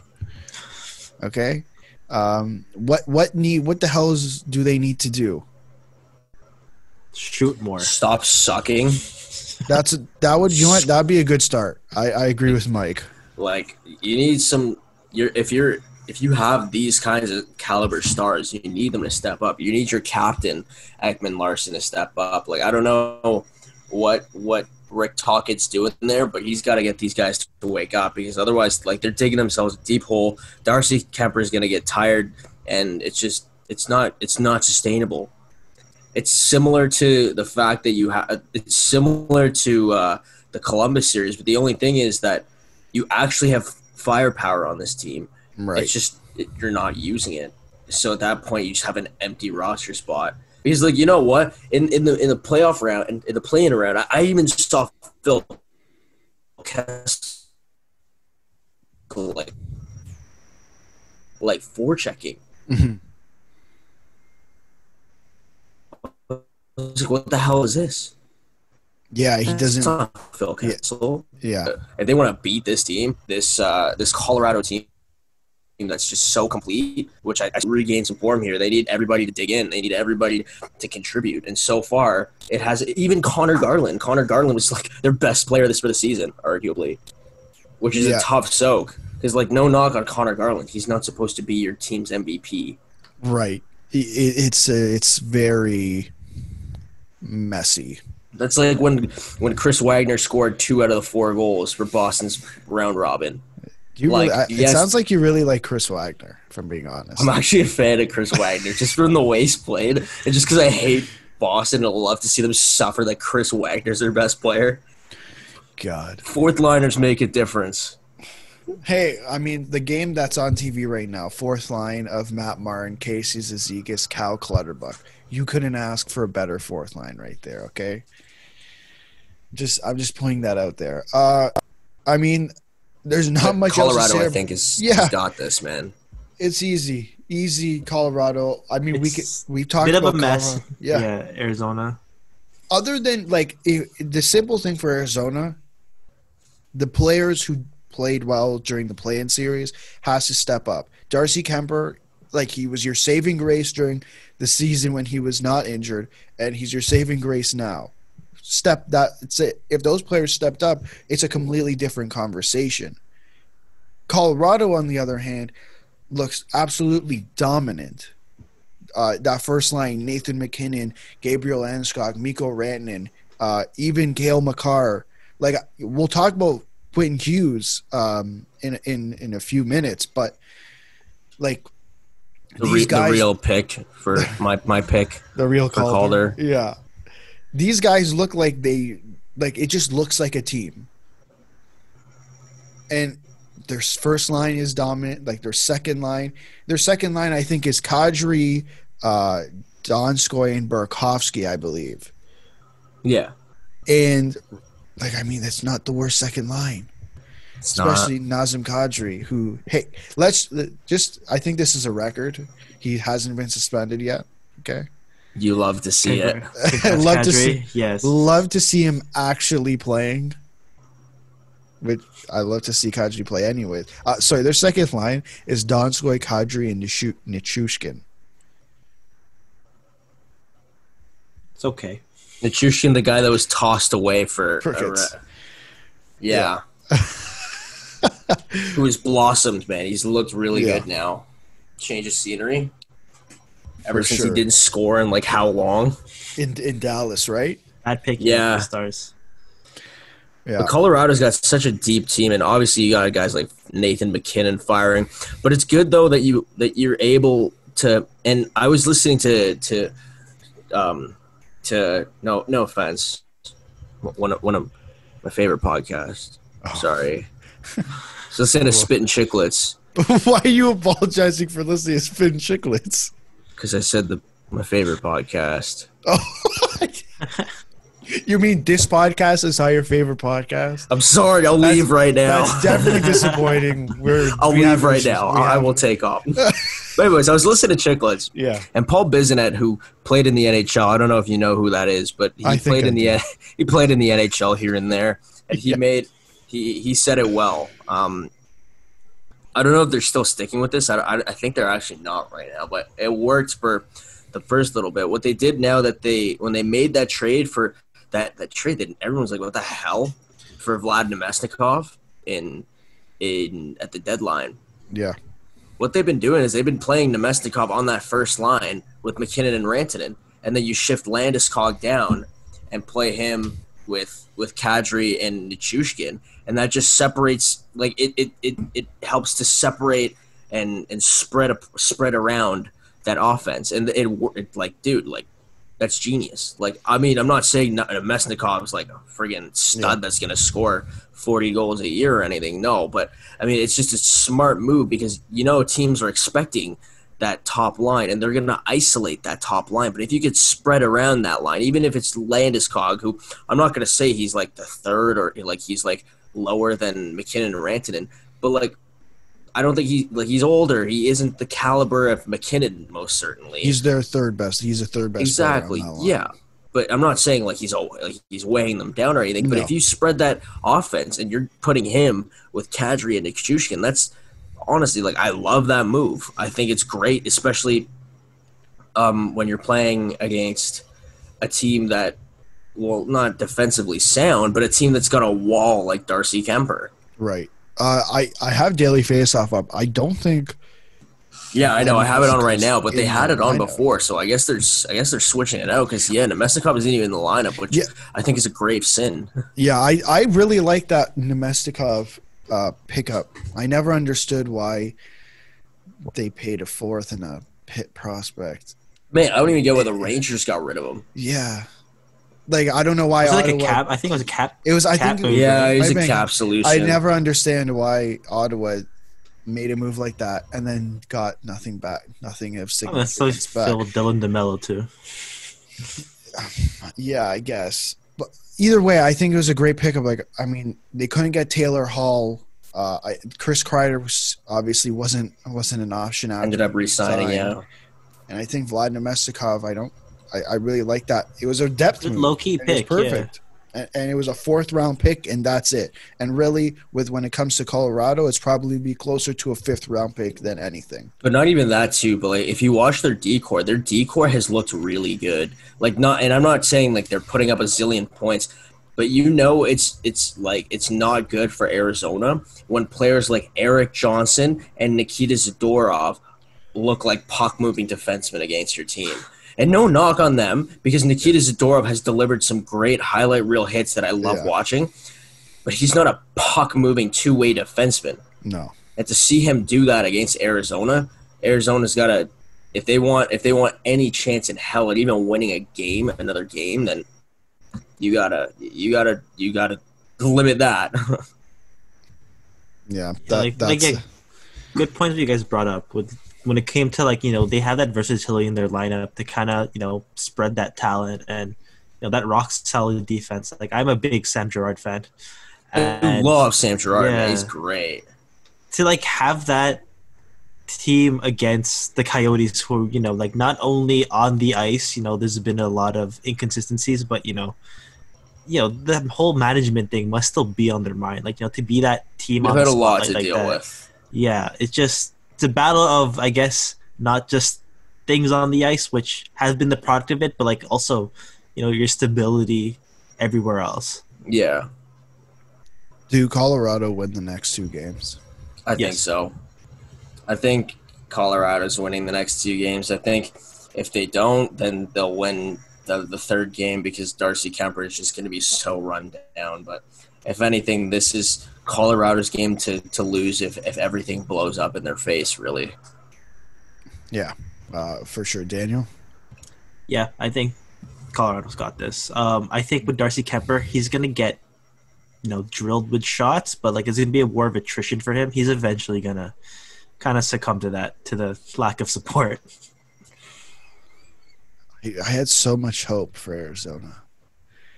Like, oh, they looked they looked like they were were going to give Colorado a run for their money based on how they played in the first.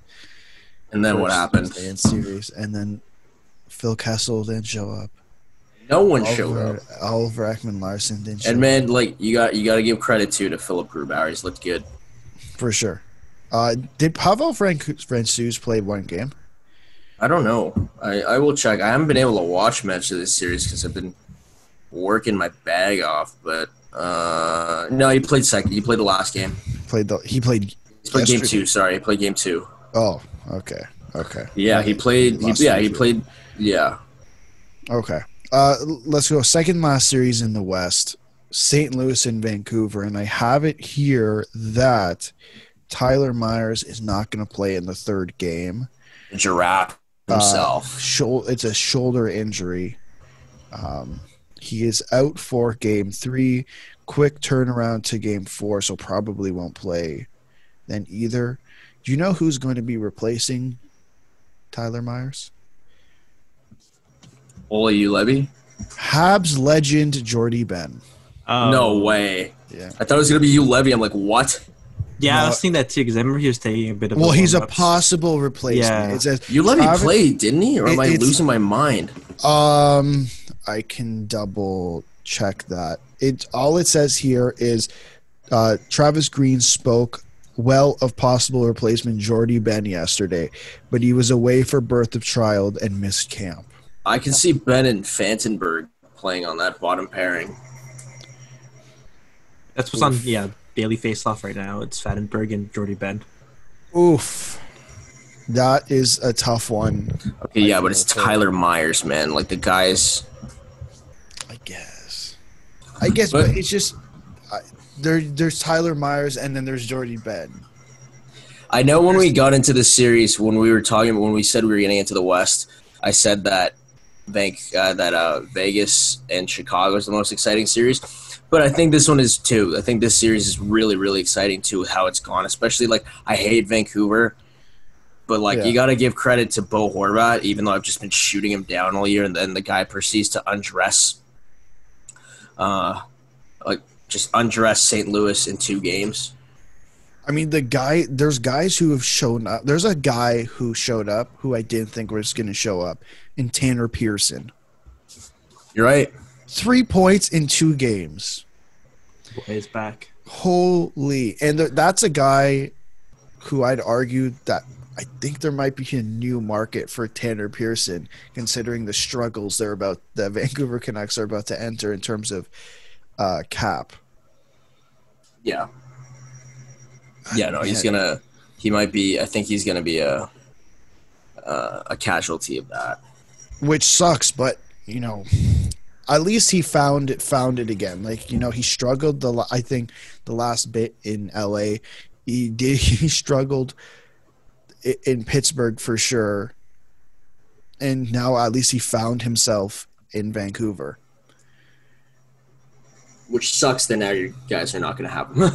yeah but i think a big guy and a big guy who who's really who's really shown up the entire playoffs is quinn hughes Oh yeah. who Yeah. should be Calder the Calder. He has my Calder vote.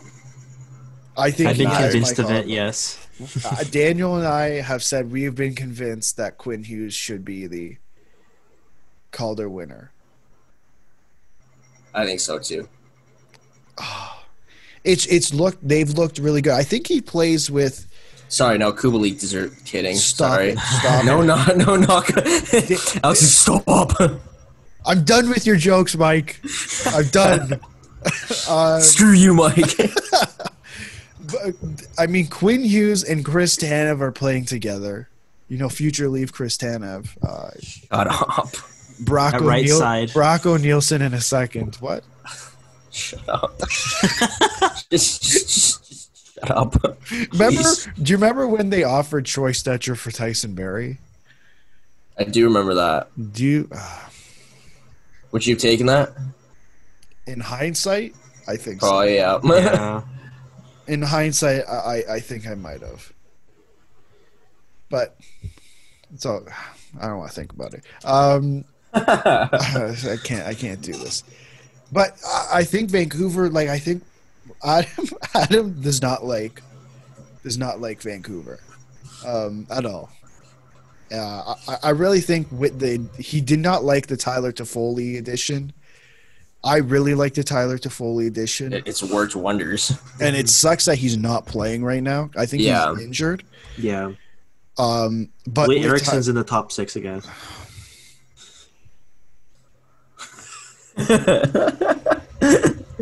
That's it's it's stressing me out. I'm not Yeah. even a I'm not even a Canucks fan.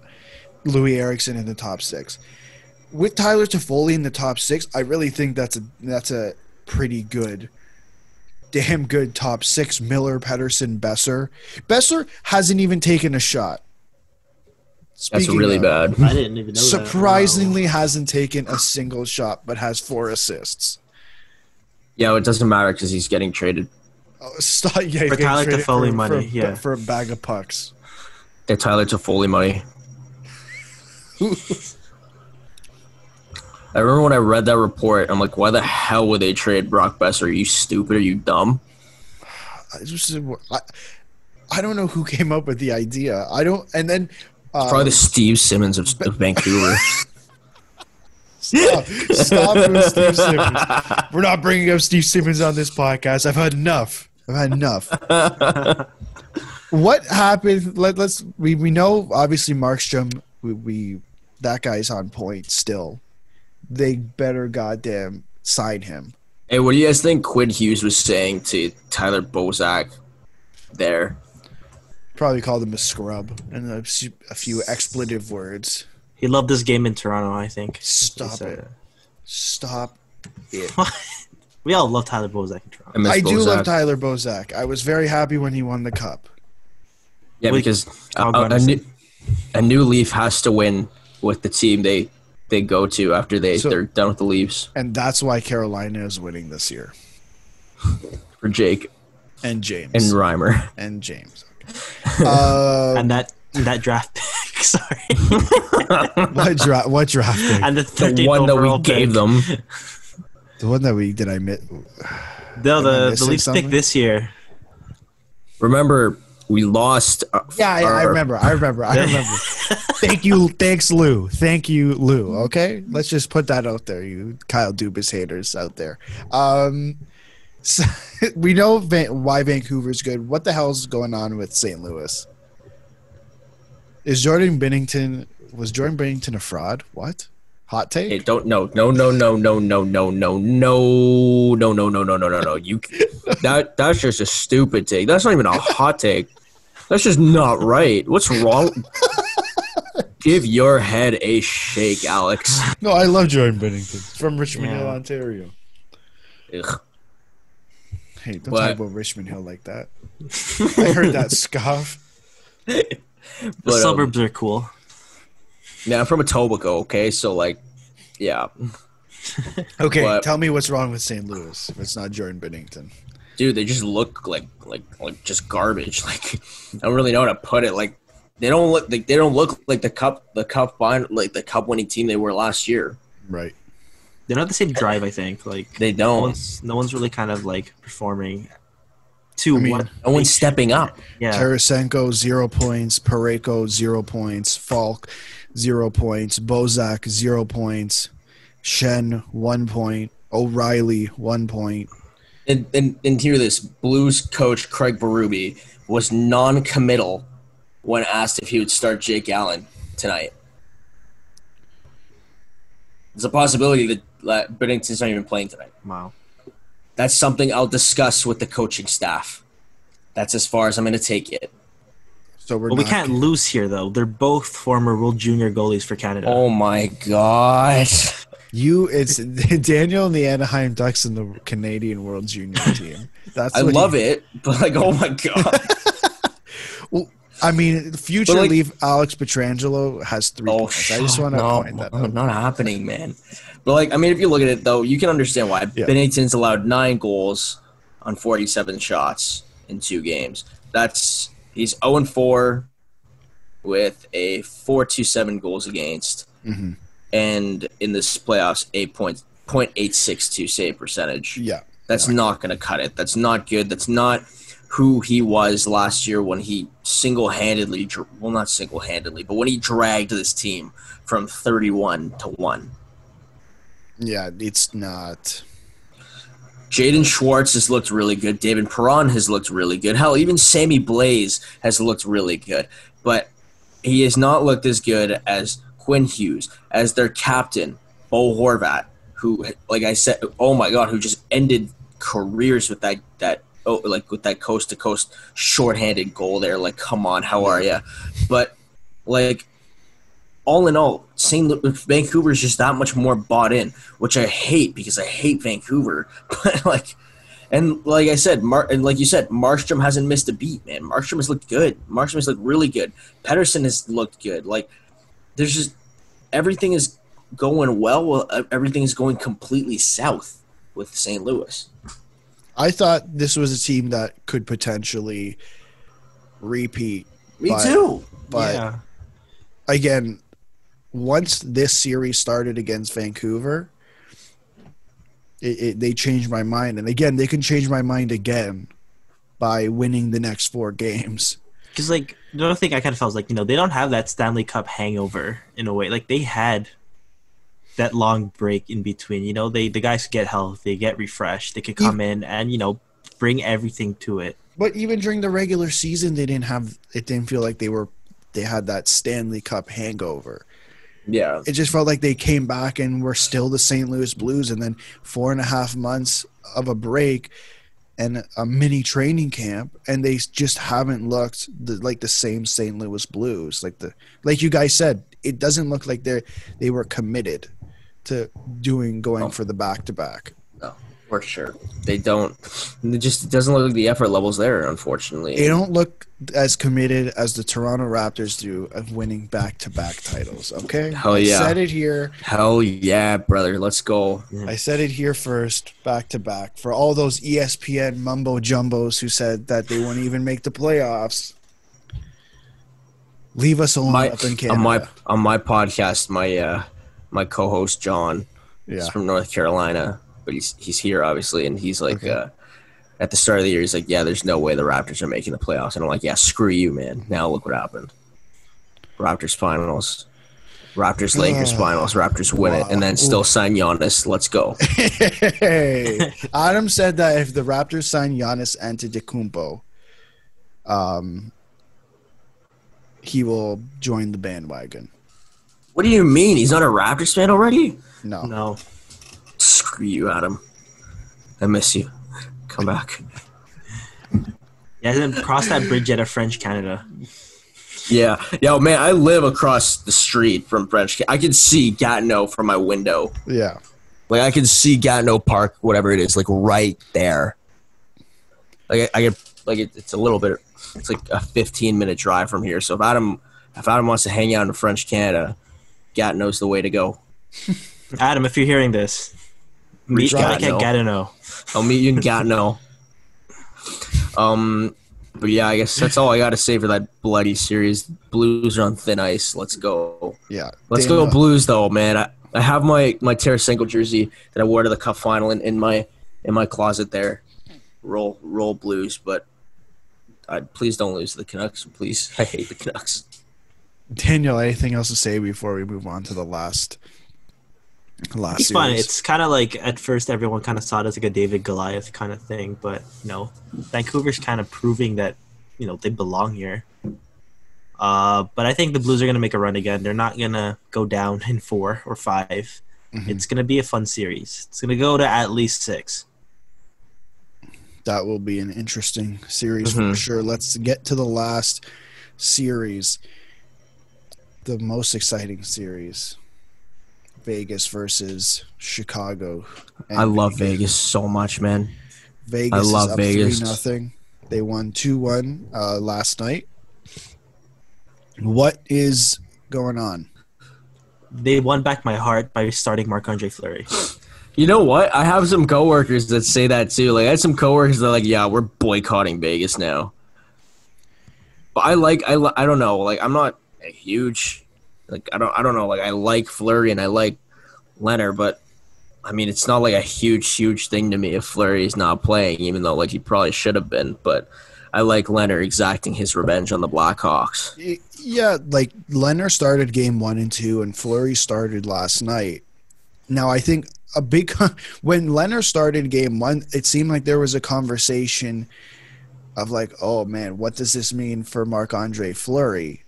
Like, should we take something from the fact that Lehner's starting over Fleury? Is this their is this the future they want to go to? I don't necessarily think that's going to be the case. I think you signed Fleury for seven million for the next three years. Uh, number one, like you you're going to trade Marc Andre Fleury? Is that really what you're going to do? Probably not. I not. just feel so bad for Robin Lehner, man. Yeah, Because the guy back just and forth. No, but it's not even that. It's just like he can't sign extension anywhere he goes. Like, yeah, it's great that he can get a good contract, like to go somewhere, but then he doesn't get to stay there. And I feel like, you know, every team you, every anytime you go somewhere as a, I remember these guys are people at the end of the day, and yeah, you make relationships. You you make you forge friendships with all these players. Like Lehner does not look out of place with his friend. I mean, granted, it's it's Las Vegas, Nevada. Holy holy hell, I would love to play there, but yeah. like he's got like it sucks that at the end of the season you got to pack it all up and be like hey guys they don't have money for me anymore so i'm gonna go i'm, I'm gonna move but like thanks for being my close close friends love you guys like that For sucks sure. man and you know that's what you un- like you know what's gonna happen with this next contract this next contract Robin Lehner is gonna get that extension he deserves because he's just been going on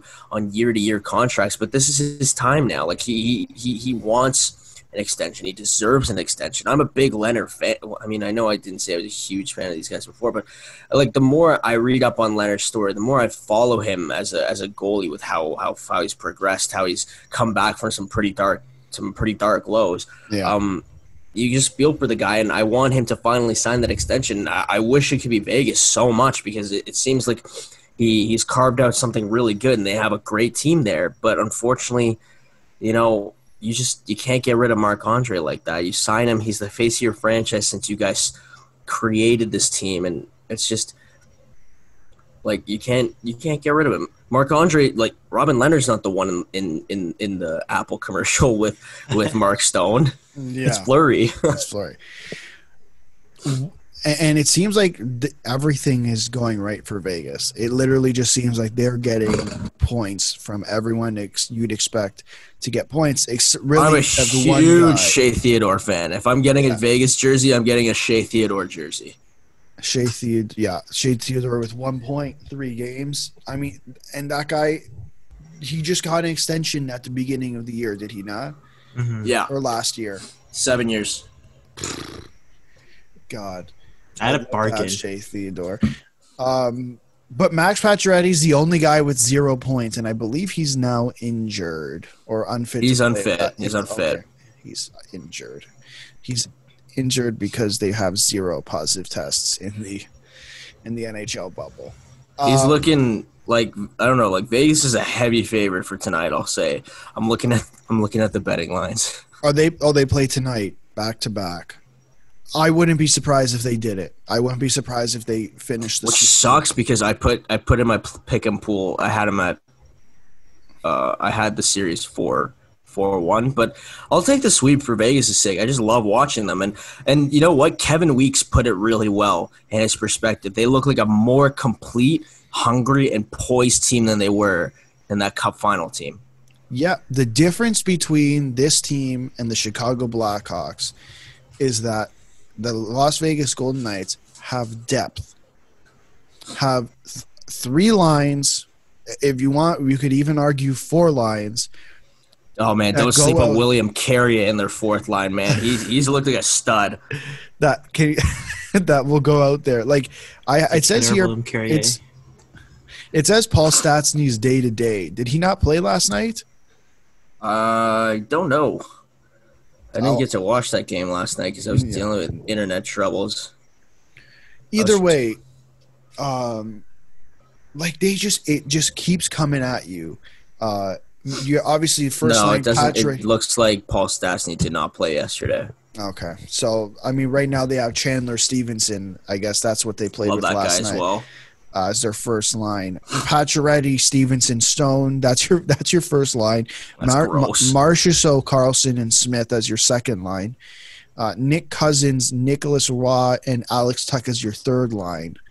And Will Will Carrier, Patrick Brown. Do you know? I don't. Do you know Patrick Brown? I don't know Patrick Brown, but he's I guess part of their extended roster. I knew I know about about as much about Patrick Brown that I know as much as I know about Zach Whitecloud when I saw him playing out there. But okay, so not a whole lot. no, And no, to- and as and as an ex Ranger, I, I can't stand watching Nick Holden play. But what are you Yeah. do? and uh, Ryan Reaves to finish off that fourth Reebo. line. So it literally they just keep coming at you Mhm. over and over and over and over again. yeah. And again, like you said, their defense like isn't awful. Brayden McNabb, Nate Schmidt, Alec Martinez, who they brought in at the deadline, and Shea Theodore, who we just talked about. Nick That's Holden solid. and Zach Whitecloud. Yeah, I think that's the perfect word to describe him. Describe this team solid. Like there's depth everywhere you go. They've been able to balance everything. Um, I love Alex Tuch, by the way. Like his style. Which World Uh, Junior team did he play for? Oh well, actually he did play in the World Juniors, but it was He for the played United for America. States. He's American, Yeah. man. He's a university boy. Yeah, he played his his his brother plays for the NTDP. yeah. His brother might be better than him, but But uh, yeah, I like I like I love this game. Um, it really does complement this lineup a lot, especially on the right side. And, and then you look at Chicago. I like their lineup. Like I I'm sorry. I just It's just a lot of not inexperience there. It's not Yeah. as depth. Like you look at that fourth line. Let's start with the fourth line. Matthew Highmore, Ryan Carpenter, David Kampf. ooh, I mean Matthew Highmore Yeah. had a pretty had a pretty Okay. nice goal against Mike Smith. I mean, right now it has their third line as DeBrincat, Strome, and Nylander. But I'm pretty That's just sure a lot of inexperience. a better Nylander. That hurt. I'm kidding. I'm kidding. I'm kidding. Alex is like, man, I'm never inviting this guy on the pod again. no, no, no. You can come back on. Um, second line is Caggiula, Dach, and Kane. It just Okay. feels like there's guys all over the place.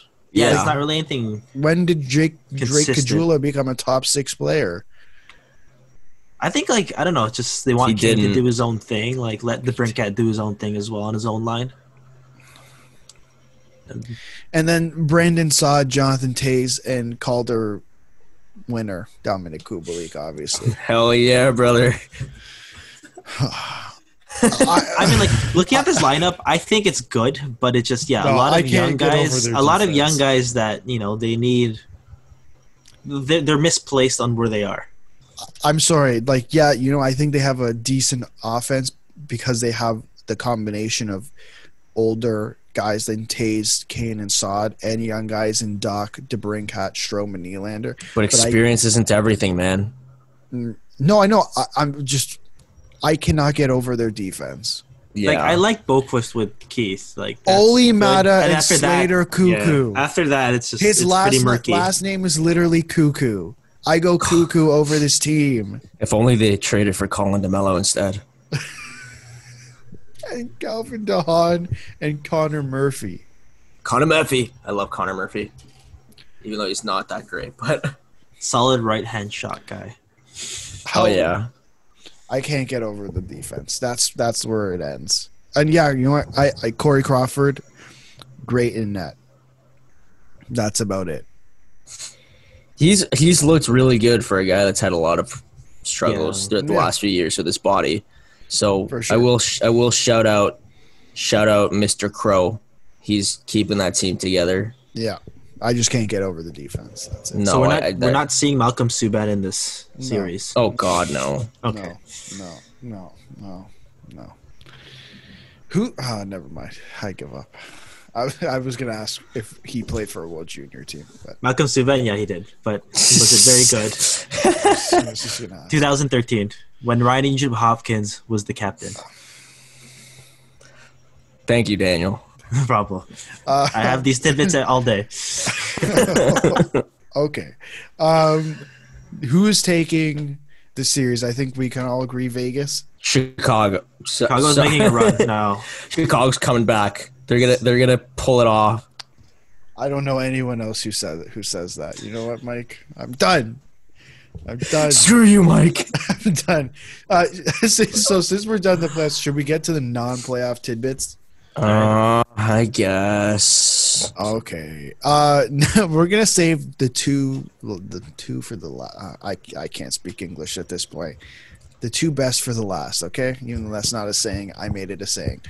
Um, the Penguins have decided to keep Mike Sullivan, and have opted not to re-sign assistants Jacques Martin, Mark Recchi, And Sergey Gonchar. D- Daniel, did those last two ever play for the World Juniors? I want to see how Well, far. Mark Recchi God. I want. like back I want to day- see how like far the- back this history like in goes. the 80s, like Mark Recchi. I want to see how Probably far back Gonchar in for like I don't know, like a unified team for or like the USSR. I don't know.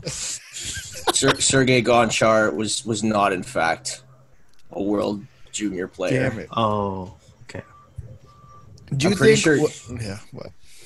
You're No, sure no, what? no, no, no. He, he's played. He's played in the Olympics, though. I guess that's decent. Is that Yeah. good? Is It's that not. good? It's not as good as the World Juniors, Mike. Okay. We value. Oh no, no, no! I lied. I lied. Oh. 1993, baby. There we go. There we go. I knew it. Um, what what the hell is is going on? Like, do you think they're what you're getting rid of all three assistants? yeah, Jim Rutherford's trying to cover his ass. That's why. Doesn't that seem a little bit sketchy? Trying to cut where he can. I like the way Steve Dangle put it.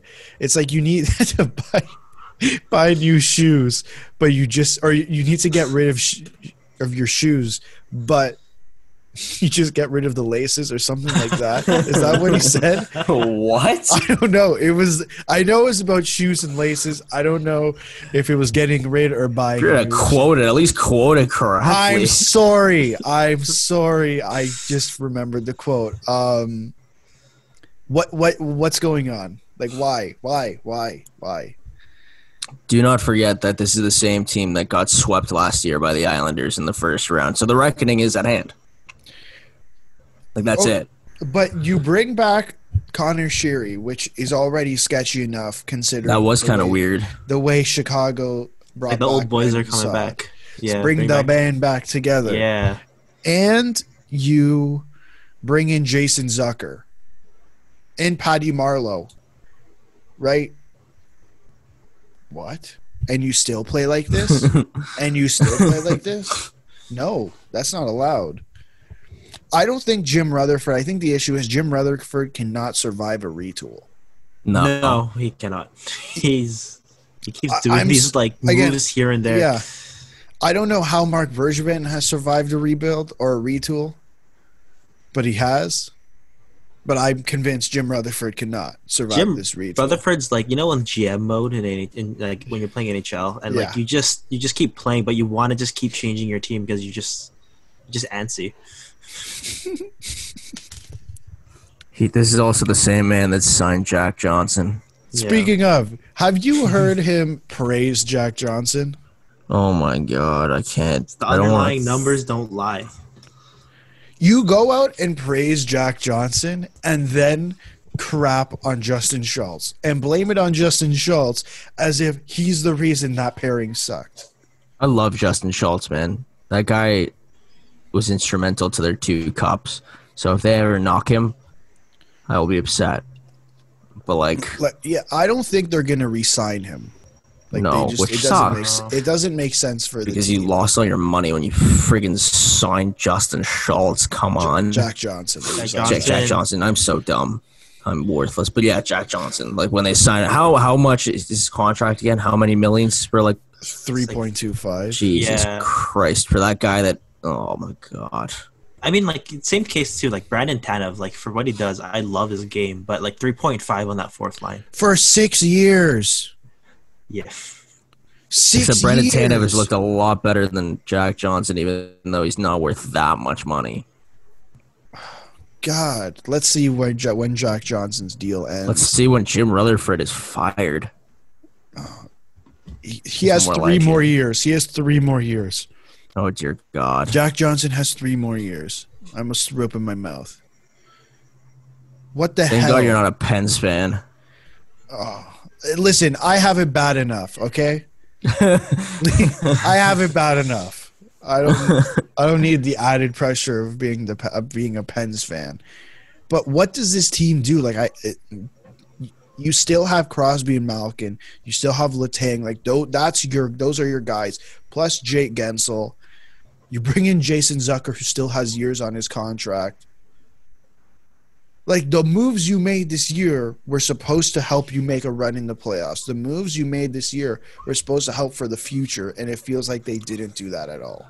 No, they. At the same time though, they just that wasn't even on like the, they acquired good players. The, Yeah. They just as a team they just didn't look good, man. Yeah, yeah. Like they didn't look like they were all there. They didn't look like a team that even wanted to be back for any kind of postseason. So they're just like eliminate me now. right. Even though they lost the halves, just pathetic. No offense at Adam. I'm sure you'll see this and be like, "Ha, I hate you, Mike." Daniel. yeah. Like I kind of agree. Where like we've talked about it before, where you know they had everyone back from injuries that you know like the exception like Nick Bjugstad, but it's you know they had the guys around Crosby and Malkin that you know they should have performed. You know they had those complementary wingers that they had that chemistry all season long. You know when they got Jason Zucker, it just worked out for them already, and for them to kind of like fall flat on their effort like that, it just you know it's inexcusable. Right. Uh, and another team who might be making some changes soon, the Nashville Predators, and David Poile, their general manager, it seems like he made it clear that they're going to be making some changes. Now they did get rid of, uh, I believe, Peter Laviolette midway through the season, and brought in John Hynes after Hynes was fired from the Devils. You you bring in Matt Duchene, who did not perform. You have Ryan He's Johnson. cursed. He's who- cursed. Yeah, he's He's cursed. cursed. He's cursed. He's for sure. He's cursed. You you're liter- you were literally riding on your defense. Yeah, I mean Ellis, uh, Josi, and Ekholm. Hey, don't sleep on Dante Fabbro. Okay, and Dante Fabbro. Okay, fine. Will Junior stud. Oh my god. Dante Fabbro. now he's now. Yes. See, I talk about the Leafs too much. Daniel talks about the World Juniors too much. Okay, yeah, we And then. Adam talks about the Habs too much. See what's thing is, I actually got sad when I saw like he's like some guys are not returning. Uh, when Dave Poile said it, and you know I actually got worried when I saw CapFriendly because Yeah. Craig Smith is a UFA this year. Craig Smith, don't say that to poor Adam. Adam will Adam will cry. No, And he's already thirty. I don't think Nashville's bringing him back. No, he's No. 30? What the hell? I didn't know he's that old. Yeah, Man, no, you got you guys are getting it all wrong. The best player on that what's who's that guy with the really Italian name? I got it here. Italian name. So Italian. Mamma God, I I was just on Daily Face Off. Uh, it, it's not. Oh, man, he's on the bottom four. He's like on the fourth line, man. Oh, Rocco Grimaldi. Rocco Grimaldi, man. Rocco Grimaldi, X Factor that team. Him and his two million dollar cap hit. Hell yeah. I have a funny story about him. There we go. So Oh, what God, World I wanna hear this. What what Yeah. World Junior team did he play? Yeah, actually, yeah, he was on. He played for the United States, but it's funny because he was drafted 33rd in 2011 Oh, by okay. the Panthers, but Jonathan Huberdeau was third overall by the Panthers that year, and like they like fought each other twice. in World Juniors. Nice. that that was funny. Of course, of course. What changes do this does this team actually make? Well, Mikael for Granlund's starters, gone. Yeah, I was gonna say, Mikael Granlund, not a great experiment. Right. Uh, Craig Um, Smith was that was that worth You can't it? really do anything else. Like there's so much money tied to these guys. Yeah. Um, Like Nick Uh, two more years. I mean, they, Dan Hamhuis just retired, so there's a little bit of money there, I guess. Um, but like, they literally have a good top four, and then their bottom two just suck. I'm like, no, they don't suck, but like, you don't see Yannick Weber and Jarred Tinordi making any highlight highlights. no. No. And like, I, and honestly, like, I don't know where you go from here. Like, you have so much money tied into some forwards. Like, what the hell are you supposed to do? Like, I don't know. I really, I don't know what the hell. I mean, Pekka, it's like when free agency comes for Pekka, that's it. He's done. Yeah. But Saros is officially their number one guy. But I, I just, I don't know. I I think if Poile wants some changes to be made, I think it's got to be similar. Well, I mean, you can't really compare it to the Red Wings, but you can compare the same timeline. You got to give some time for some contracts to be shed before you can actually make some work happen. Do you think like an option is Kyle Turris gets bought out? Like I, I don't know that like that's six million dollars off the off the books, and But what's his buyout thing like? two what does million it look like? two million dollars for eight years. That's uh, Whoa. that's a pretty tough so because that's pretty long. Yeah, Like- and I guess you're saving four million dollars for four years. Yeah, right off the bat, really. But then Yeah. like it's just gonna be there for two uh, like uh, four more years after that. Yeah, it's gonna be messy. I just I don't think there's like let's look at the players, but uh, how many how much like what type of market is out there for some of them? Ryan, what are what can you get? Like you're gonna get pennies for Ryan Johansen. You can't trade Matt Duchene. Kyle Turris, uh, what nothing. Like there's a couple players maybe you can get something for. Uh, Arvidsson, Bonino, and maybe Philip For. Like, are you really going to trade Filip Forsberg? Uh, right? No, Like, you you're can't not- trade Forsberg. No. You can't. You can't touch the. I'm D. not trading D's- Forsberg. Yeah. Yeah, the D. You can't touch anything on the defense. That's not the issue. But you, gotta have to some- change something. But I wonder what the hell you're supposed to do because then you have some guys like, because like, I mean, I don't know who's in their pipeline, but you have some some guys that aren't looking extremely great, like Eeli Tolvanen. No, he's been kind of declining. Well, not really declining, but you know, he just hasn't shown up after Yeah, all the hype of being A lot a of steal. hype. Yeah, A lot of hype. quote unquote steal in the draft. You know who they do have? Ben Harpur.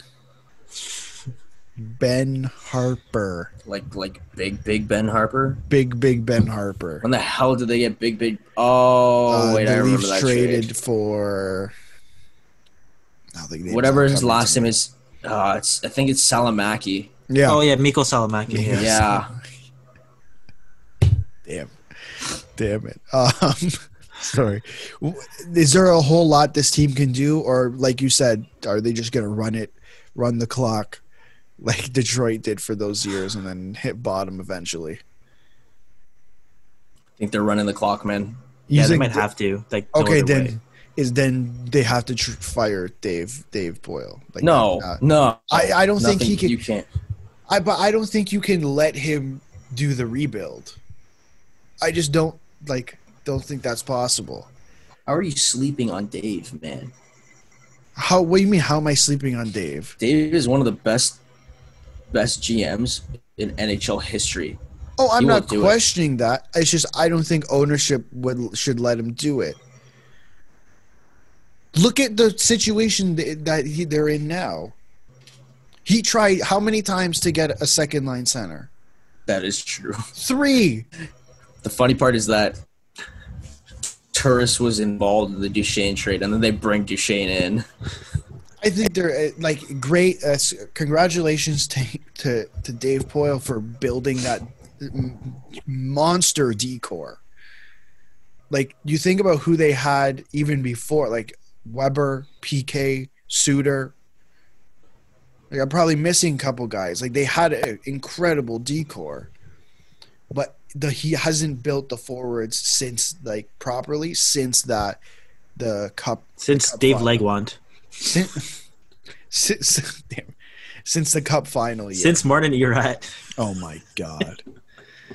um. Okay, two more things and then we're done. Uh, obviously we did an episode on Monday live stream. We watched the draft lottery second one, uh, and it was of course rigged because the New York Rangers won and the ball looked a little heavy. Talk about money on that one. The ball looked a little heavy. Just saying. The Le- I don't know who put this out there, but they put the video of the Leafs ball and made it, and it's like, oh, when John Tavares missed the empty net, and I almost oh, cried, the, po- the hitting the post. or hitting the post, and I cried a little bit. But since Mike is our New York Rangers fan, I have to ask. I'm okay with it, man. I'm okay with it. You're okay with I it? like you saw my reaction. You guys had my reaction when you guys did that. Like I was okay. I mean, if it went to Edmonton, I would I would have gotten fired for throwing something on the TV. I would have been like, God, I would have said something that would have taken us definitely off of YouTube. no, no question about it. Like if if the Edmonton Oilers or the Pittsburgh Penguins won that first overall pick, I would have been fuming.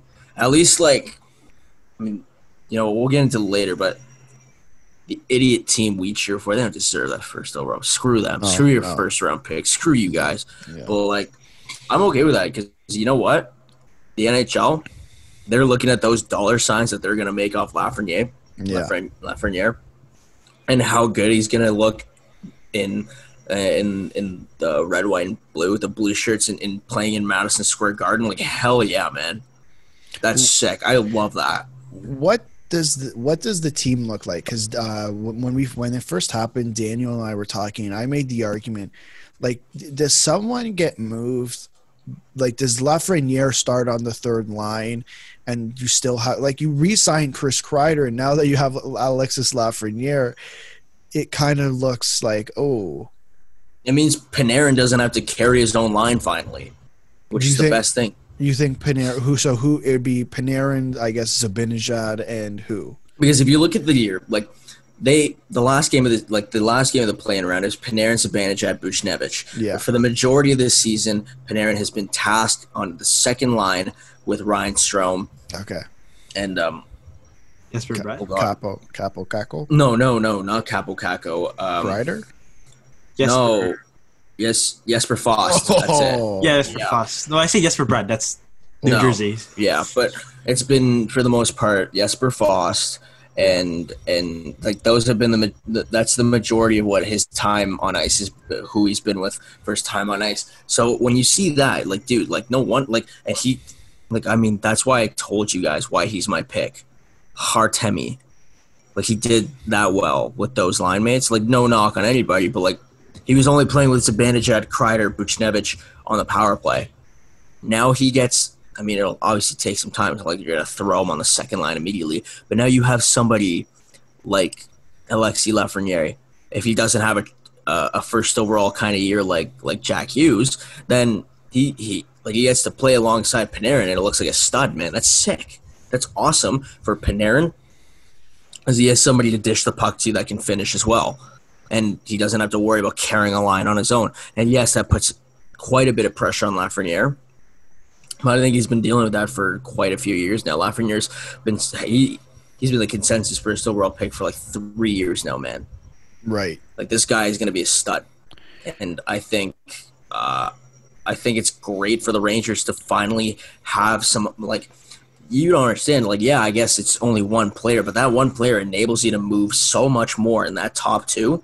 And then, honestly, I'm predicting it. I, I know he had a terrible year, but I think Kaapo Kakko will come back better next year now that he realizes how tough it's been. He'll make the uh, the off season changes he needs to make, and overall, the, the team will just be better. But like, it's great for for for that for that top six to really be bolstered now with a Yeah. guy like Lafreniere to play with Artemi Panarin or even anybody else, whether he's playing with Chris Kreider or something like that. They're gonna complement each other. and It's gonna work out. I, I'm telling you, it's gonna work out. And if it doesn't, screw me then. So this is like one thing I asked Alex last time is you know they're getting another elite winger. Um, are you concerned about their center depth, like keeping Ryan Strome on that second line moving forward?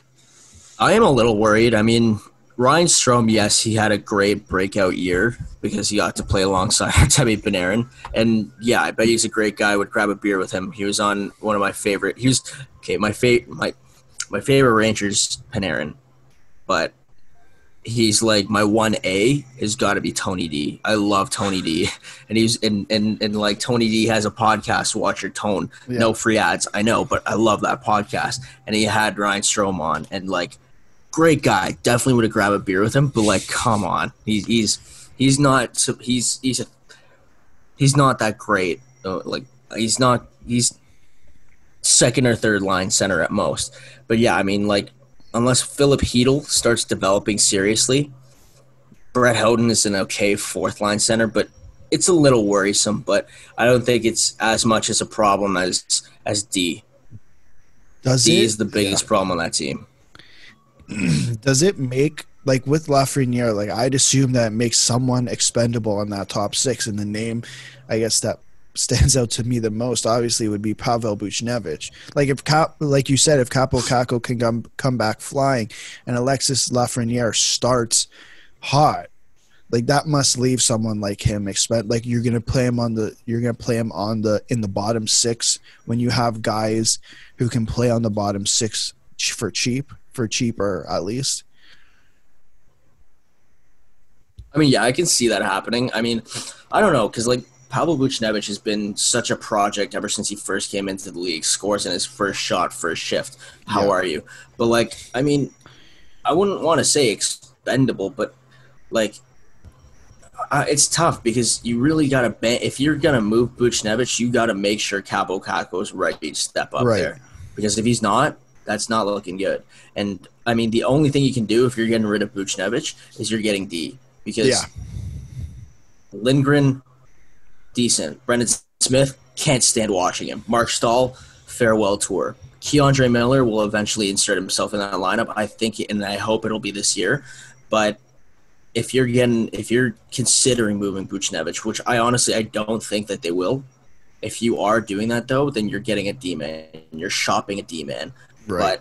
But um, if anything, I, I still think it'll take some time. For, I don't think Kaapo Kakko is going to come in here right off the bat and pull pull a Svechnikov like what happens with the second overall pick. Doesn't have a great first year and then comes out flying. But I could be wrong. I don't know. I, I, I believe in him, man. I think it's just it's tough, right? Like he's so Finnish. He's so Finnish. Guy doesn't barely knew how to speak English when he came here yeah. all of a sudden he's thrown into the limelight of Madison Square Garden. People often forget now. Like, yes, I get that you're drafting nowadays for the most NHL ready player, but you often forget that these guys are still kids. Like Yeah. Kaapo Kakko is still a year younger than me, Mhm. and he is going and he's getting thrown into the limelight of Madison Square Garden, the bright lights of New York. it's tough, man. And I think now that he has that experience, it's time for him to to, to show up this year. What do you think of the rumors going around about the Ottawa pit, Ottawa uh, trade offer for the third and fifth? Is there an ice cream truck outside your house? Or- Oh, that is mine. I apologize. I was gonna say. I was gonna say, I hear something I was not hear- My I window's hear open. Ice cream. Um, sorry. Right, my mic is good then. Yeah. what do you think of the trade offer that they're talking about? Uh, the third and fifth overall pick for uh, the first overall pick. No, No. no. Rangers haven't picked first since '67, I believe. Mhm. Why would you get rid of that? Like, yes, I mean that would give you a great shot at getting. I don't know who you get at fifth. I completely forgot this draft order, Uh, but I know that you get like Byfield at fifth. Yeah, like Jamie Drysdale and Quinton Byfield. Like that'd be Jake great. Sanderson. Yeah, but I'm not. No, man. Lafreniere is supposed to be the real deal, and most of the time, it has to. You have to be in a really extreme situation to want to trade that first overall pick. Like it's got to be a serious, different kind of circumstance that you know that you're that you're hitting right on the dot that you that you're trading for the first overall pick for. And I just I don't see like there's any scenario really. There's very few when this guy's getting hyped up like like he is now. I I think it'll be different next year. Like I don't know too much about Aturati, or honestly, you probably could have done the same thing with Nolan Patrick and Nico Hischier. But like when you have a guy with this kind of hype around him that's really shown up, Yeah. that's a world junior legend, then I know I don't think I don't think the Rangers are considering trading him at all okay. Daniel, especially because he's such an important part of and yeah. like their rebuild is just accelerating by the day man it, is it even a rebuild? It feels like it's just a retool. Yeah, it's They've just done of it like so open quickly. where we can. Yeah, I mean, we mean, forgot Vitali Kravtsov. We didn't even mention him. yeah you're yeah you're right he, he's gonna he's gonna be a stud i mean it also sucks that we probably won't have Elias anderson but i mean like when you have it i would call it a rebuild because look at how much you've gotten rid of in the last few Yeah. years ever since ever since they posted that that that letter saying hey guys we're rebuilding now you've gotten rid of your captain McDonagh you've gotten rid of jt miller um, Zuccarello was a part of that core. He's the best Norwegian player to play. Like you've gotten rid like Rick Nash. Like you you see like dude Henrik Lundqvist was crying man. He's like dude all my friends are gone. Like that's a rebuild in my eyes, not a retool. Yeah, yeah. What, There's a what about completely different roster. it, who are the two goalies next year? I hate to say it, but I think the King's on his way out unceremoniously. bu- trade, buyout, LTIR. LTIR, I don't think so. Buyout, maybe, depending on the circumstance. I don't, I don't, I don't know how to calculate. I didn't see. I'd go on Cap Friendly and check it out to see, but so I can't give you a true answer on that. But I think it is like they've made it clear. They've said it. Mm-hmm. We are going to roll with two goalies this year. That is going to be Shesterkin. He is the goalie of the future, and I don't know the story on Georgiev, man. Like Georgiev has had his times where he's looked great. He's had his times where he's looked not great at all. And Yeah. but the thing is, you can't. You're not throwing the king in the AHL, and you're not. And it depends on how long it's going to take Georgiev to season up. But this is Shesterkin's team now. Shesterkin is the man in front of those pipes. That's Yeah. it. Uh, so the buyout for next year would be five and a half, and the year after would be one and a half, and then that's it.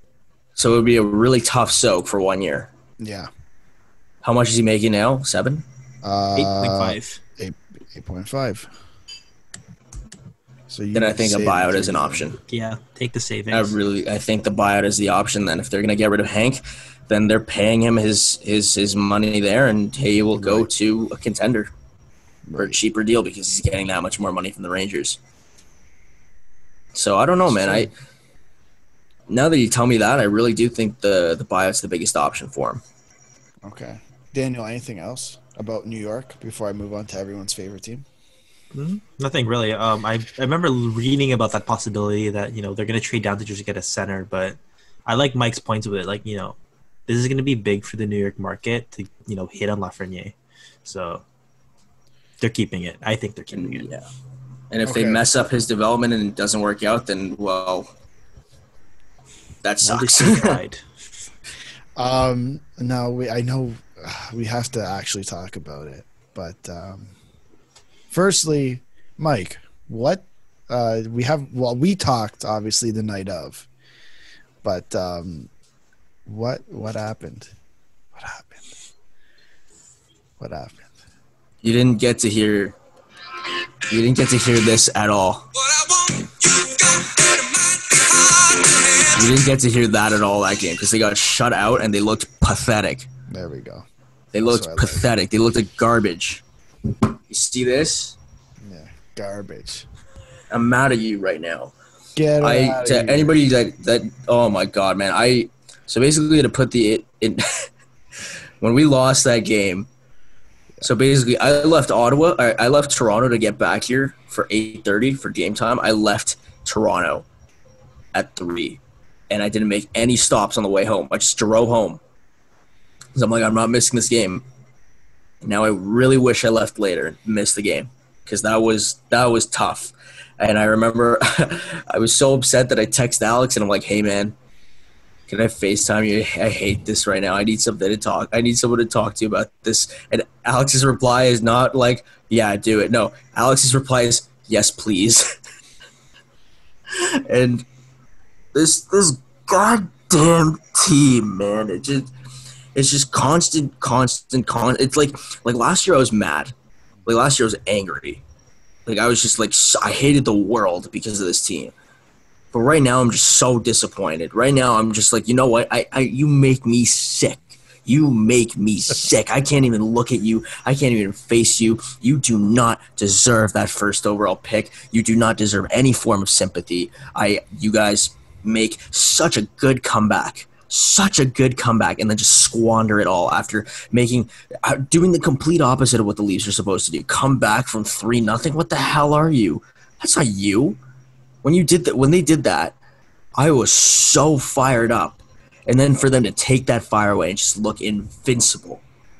Tyson Barrie goes out with injury. That's a tough so. Goodbye, Tyson. It was a failed experiment of a year. We Nice miss Nazem. Kadri. It was, and and Cody Ceci's is a free agent. I, I I would grab a beer with you sometime, man. But like, peace. Not on the ice. But- it's just been a trying, trying year for Leafs. It has been such a different one. And then for them to go out to, you know what, like all props are due to Columbus. Columbus played their bags off like, like they're doing right now with with with Tampa, and and you know it just shows you we did not deserve to win. If if if JT is like he's gonna remember that wide open net, he's gonna remember it in his nightmares for years to come. yeah. He overall- dreaming about that shit. Right he now. did not show up. Marner did not really show up. I saw Austin show up, which I don't usually see all the time in the playoffs, but I'm happy that I did. I saw Mo Bamba Rielly show up. I saw Freddie show up for a bit and then be Freddie again. And like I don't know where we go from here. And I've you and I talked about this. We, I, where the hell do we go from here? We just can't get over that one hump. We keep making changes and changes and changes and changes. Like, when is it? When are we going to get past the? When are we going to make the playoffs? Man, we didn't even make the playoffs. We made the qualifiers this year. Like, embarrassing. Embarrassing. it's just been. It's just like Tampa. You knew that this is a game. This this is a war of attrition here. It's Tampa's. No, Tampa. It's Columbus's defense versus your offense. And if your offense can't even muster a goal in the game deciding, in like in the series deciding game, then screw you, man. Like, come on. What the hell is that? You're paying $40 million up front for your top four players. And you know what? Some showed up. Some tried really hard. William Nylander One. looked good to start the se- William Nylander looked good to start the series and then just just trailed off. One player looked good the entire series. One, one, one of the four looked good. Austin Matthews. That's it. If you didn't think that, go to hell. You you weren't watching the same game as as I. Like Was. he, he no like uh, to see Austin in the corners to see him like even game one you see he was like like Seth Jones made Austin made Zach Hyman made anyone in the corners he made them his his toy And you know what? Austin responded. I, I saw him in the corners. I saw him using his body. I never saw that in the last few years from Austin Matthews. So I'm happy I got to see that. But the other three that are getting paid that much that much money, you got to show up. And I'm not even saying show up and put points on the board. Do something. I know I'm not seeing Mitch Marner make a huge hit. I know I'm never going to see William Nylander make a huge hit, but contribute. Like don't be afraid to take a hit. Do something. Just don't like it, it, it was just I couldn't it, it's just it was crap hockey from the Maple Leafs that last game. I want to bring up a couple uh, things that were brought up during the uh, exit Zoom meetings. Uh, a, a, whole lot of what the players said is a whole the same load of garbage that they've been saying for the last three years. Uh, you know, we didn't we, we didn't play well. Uh, Columbus was better than us. We weren't trying. Uh, we're pissed off that we lost. Uh, I don't care. yeah, I, am tired. You. I'm tired of hearing it. This this this entire year, I've heard the same load of garbage that that's just flowed out of your mouths. Tell me what you're gonna do differently. Don't tell me you're gonna do be different. Tell me what you're gonna do, or at least show me on the ice because you haven't proved a single thing the fact like listen i'm ha- i'm i'm glad that mitch marner was honest and said he wasn't motivated game one. When i heard he wasn't motivated game one the amount of rage that filled my body was undescribable. You weren't engaged game one? You make 10.2 min like he makes Nine, too much money. 10.893 $10.893 million and you were engaged? Get out of here. Get out of here. And, yeah. and the fact that Kyle Dubas comes out and says that the people who are criticizing him are idiots. Are you watching the same game, Kyle? Because I am for sure not watching the same game as you. He was invisible for five games. He was invisible half the season. I don't care what you have to say. Great, he put up the points. But when it mattered, Great, great. He blocked two shots against Boston last year when he was last making year. when he was making eight hundred fifty thousand dollars. He's now making ten point nine eight three million dollars. If you're not showing up, don't ask for big boy money. If you can't take the criticism when you don't show up, don't ask for big boy money. Austin Matthews had a had the coronavirus. He had his health info exposed, which honestly, the way he told Steve Simmons off, love that. Love that. Love the balls on that. But for him to be the guy to show up after taking, like, it was good that he showed up. And you know what? I know people will say, oh, Austin this, oh, Austin that. But you know what? Like I said, man, he was banging. He was crashing the boards. He was doing stuff. And I'm not saying this is old time hockey where you're supposed to lay out a guy every five seconds, but he at least showed up and, and earned his paycheck. And like everybody else. Like, dude, how the hell are you not beating this team when Cody Ceci scores on them? Unbelievable. Marner invisible. Nylander that one. He don't get me wrong. Yeah, it's great that he had the go ahead, uh, the number one goal to get the first goal to get us back in in that and mount that that come up. But honestly, and like you can point fingers at at Mikheyev and say let Mikheyev where the hell was he? But you know what? Mikheyev wasn't on the score sheet, but I didn't see anybody else work their other than Zach Hyman work their ass off and skate harder than Ilya Mikheyev. I get it. He wasn't putting up points, and you know what? The points will come with him. And it's it, it, it I know I can't say that because the series is over, but you don't see a guy that gets out there, dumps that puck, and just he he he is sprinting for that puck. And when he gets in that yeah. corner, he, he's a mess to play against. Like I've never seen anybody that is just that challenging to play against in the corner, and that is just on your ass. When you have players like that, it's not excusable to not have points, but at least you can respect the fact that they're working hard, that they have attempts there. John yeah. Tavares is known for not having the greatest foot speed, but being a great player. I didn't see anything from him. He he looked. It was it was upsetting.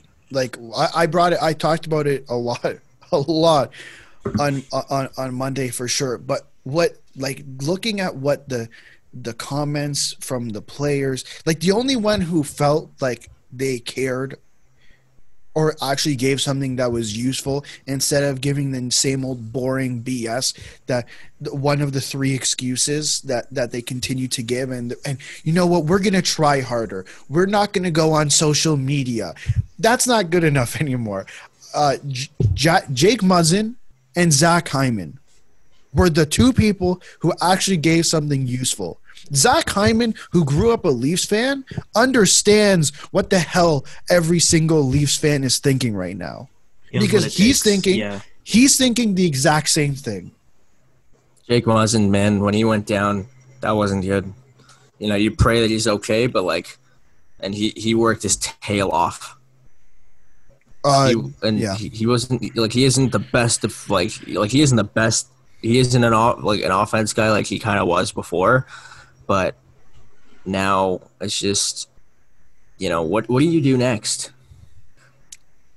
listen, if I'm I'm Kyle Dubas, something needs to be done.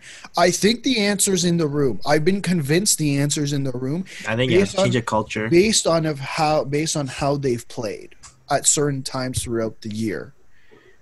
But Daniel's right. Change of culture. And I think if you trade someone of significance and bring in a defenseman, because the defense is an issue. It's no Yep. there's no questions. Yeah, That's a huge issue. Change someone of uh, trade someone of significance and bring in someone to play defense. That should be a change in culture because I think what the issue is is the players are extremely comfortable in the city, and I don't, I don't, uh, I don't want to crap on Kyle Dubas for his for his GM style and being I want to be, be the player's friend or what uh, that that style, but it, it has them too comfortable at the moment because I right? Sorry, go. and I missed something when I was talking. Yeah. But two like two huge takeaways from that game as well. A, why the fuck? I, I'm not gonna swear for the sake of this, but what the hell was Andreas Johnsson playing? Thank yeah, you. that's like Thank came in you. cold. And number two, if you don't have Jason Spezza's agent on the line the very next day, what are you doing? Yeah, Him and Austin were the only players I saw have heart that entire game. They were down. They were down three nothing. You, you still see J- Jason Spezza's taking that puck, and he sees that everybody else is like not in position or they're not. You know, you see their body language, and Jason Spetz is taking it, and he's he's trying to rush. He's trying to do something. if I'm Jason Spezza, I would have lost it. I would have absolutely Seeing him lost it. that you know that famous picture that you see of Kapanen and and uh, Spets on the bench, but Yeah. Spets's head is down. Like you got to feel for that guy, man. Yeah, And he said it. You quoted. You, you saw my tweet too, like that that retweet I made of of what Spets has said about how he didn't take a, a day for granted of uh, uh, of wearing this jersey. yeah, Like you know what? That's the kind of veteran you want on this team. That's the kind of veteran you have to bring back. I'd be very surprised if he doesn't come back. Now, there's a couple things that Dubas said. Obviously, one of them being the whole Mitch Marner, Mitch Marner thing, which again, I don't. I, I I'm a Dubas supporter, uh, but again, I can't. Uh, The agree- excuses are up. I, I can't agree with I can't agree with the things that were said yesterday or a couple days ago. Um, number one, Mitch Marner looked invisible. I don't know what game you're watching. Number two, you need to make a move. I, I don't think you come back next year with all four guys. No. You can't. You cannot. You absolutely cannot. But if you're going to tell me then who's the most expendable, Who is that guy? Unfortunately, unfortunately, it's William Nylander. Now, I made an argument uh, that Mitch Marner could Islanders be traded. win. They, yeah, yeah, on two one Islanders, uh, in, the game and in the series. Funny enough, I made an argument that Mitch Marner could be traded. It's extremely difficult. Extremely, extremely, extremely difficult. I don't think it's I don't think it's going to happen. I think if anyone's going to be traded, it's going to be William Nylander, and then maybe the 500 year old hockey uh, Leaf lovers on Twitter will shut up about William Nylander. um, but man, the one thing that really ticked me off in that press conference was what he said about Cody Ceci. Kyle, Oh shut God. up about Stop Cody pumping his tires, man. I remember your tweet. Your tweet was great. All I see is Alex Han- at Alex Handyman. Dubas, this is not the hill you want to die on. like man leave it alone he's done if i if i see an announcement that the toronto maple leafs have signed cody ceci to an extension i'm gonna cl- i'm gonna send a tweet it's not gonna be a good one i'm gonna delete the twitter app off off my phone delete it off of my computer and not go on twitter for a week because i won't be able to handle myself Me neither, man. I'll be very, very, very upset if I see. I that. don't understand what what possible statistics do you have that tell me that Cody Ceci is not as bad as he looks? He looked awful this year, and you know what? You don't want to mess up a guy or anything like that, but come on, like you can't. What do you mean? What, what- mess up a guy? What? He looks That's saying. garbage.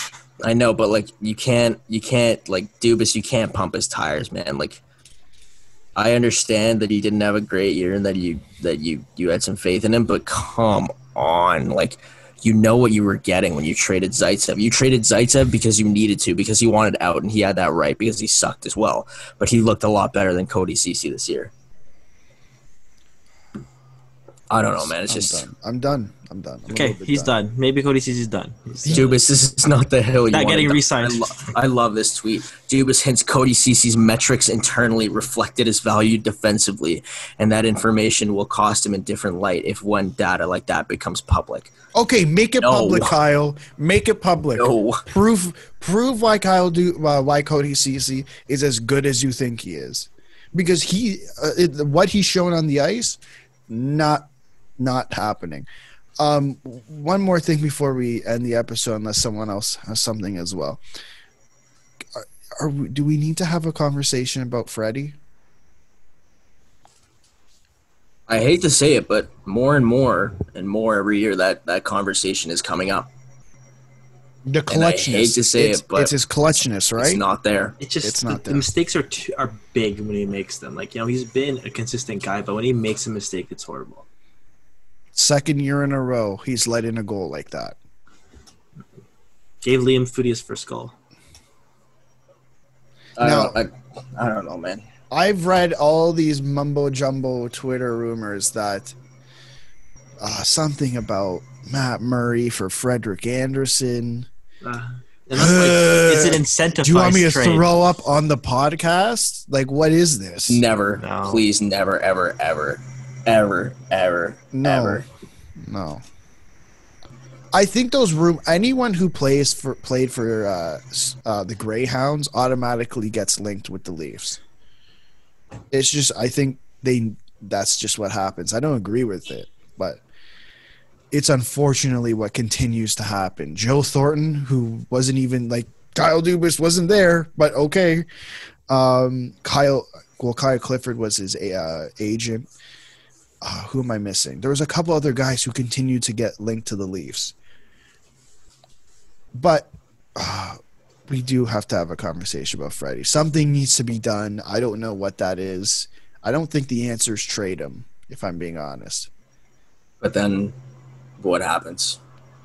Well, I, either way, even if he came up clutch, you're gonna sign Freddie to an extension. You really think that the, there's mo- you have the money to re-sign Frederik Andersen? There's certainly no money, no money to sign Frederik Andersen. I don't know what's going to happen when his time comes.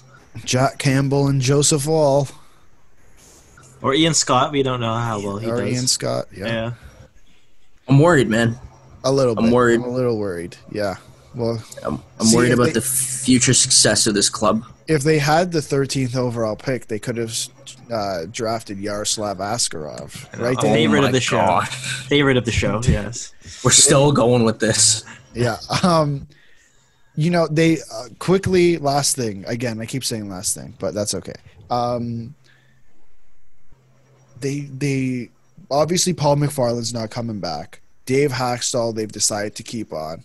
And, Oh, you're you're gonna bring this up, aren't you? and Andrew, what's his, what's Andrew, Andrew, what? What's Babcock? It was Babcock's guy. Now his name's not coming to me. The video coach. Oh man, Forgot. this is gonna piss me off. it's gonna piss me off that I can't remember his name. But either way, so that means there is an opening for uh, Oh, Andrew Brewer. Andrew Brewer. Thank That's you. it. You're right. Yeah, Thank assistant you, coach Dave. Andrew Brewer. There is an opening for uh, assistant coach on this team. I think it's time to bring him home. Bruce Oh Boudreau. my God. Get the man. He want. He wants to be here. We want him here. Get the man on board. Bring Bruce home. That's all I'm saying. I agree. Okay. Have you seen the video from? I think I retweeted it. The video Yeah. from. Uh, it was a tw- an HBO twenty four seven special when he was with Washington, and he walks in and is talking about how they're playing like garbage, and it just they could have painted the walls blue. We could have photoshopped all Leaf players, and it would have been the exact same speech. I just felt it pumped me up. They need that type of voice in the They locker need- room. I they think. need- they need him. They need Bruce. They need Bruce. Okay. Uh, And Bruce is from North York, so Exactly. That's why he's perfect here. He's just he's a Leafs fan. He know everyone knows. I mean, the reports are that he's willing to take a lesser a lesser duty to and do we it. got and we got the money. We got the Yeah. moolah. Oh, we can give him the bands if whatever he Big- wants. the big bucks. Um, yeah. Before we end the podcast, uh, Rob Brind'Amour saying that he it says Rob Brind'Amour highly doubts Canes forward Andrei Svechnikov will be able to return in playoffs. Oh boy, Know. that is, a huge tough, loss. tough, tough blow. that is a huge loss for the team. Um, obviously, Zdeno Chara. Not gonna finish. Not gonna explain it. Okay. Jack Edwards did it for me. Okay. he, des- he deserved it. I don't know. I don't know. Whatever. I didn't say that. Um, okay. Do you guys have anything else to say before I end this podcast? No, I'm good. I was gonna say go Leafs go, but I have no more no, No. more Yeah, words. No, we're not gonna say that for a while. Um, thank you for listening to another episode of the podcast. Uh, make sure to check out the YouTube page if you're not listening on YouTube. Check out the Instagram page, the Facebook cha- Facebook cha- page. My God, Jesus, man. my God, I'm on a just a burner this episode. Check out Mike's uh, podcast and social media. It's gonna be down. The, everything's gonna be down in the description. And uh, make sure you check out. You come back for another episode, probably uh, Wednesday, and Adam's gonna be back. So that's that's a good thing. Might be a pizza party. We don't know. Might be a of party. I don't know. okay, see you guys.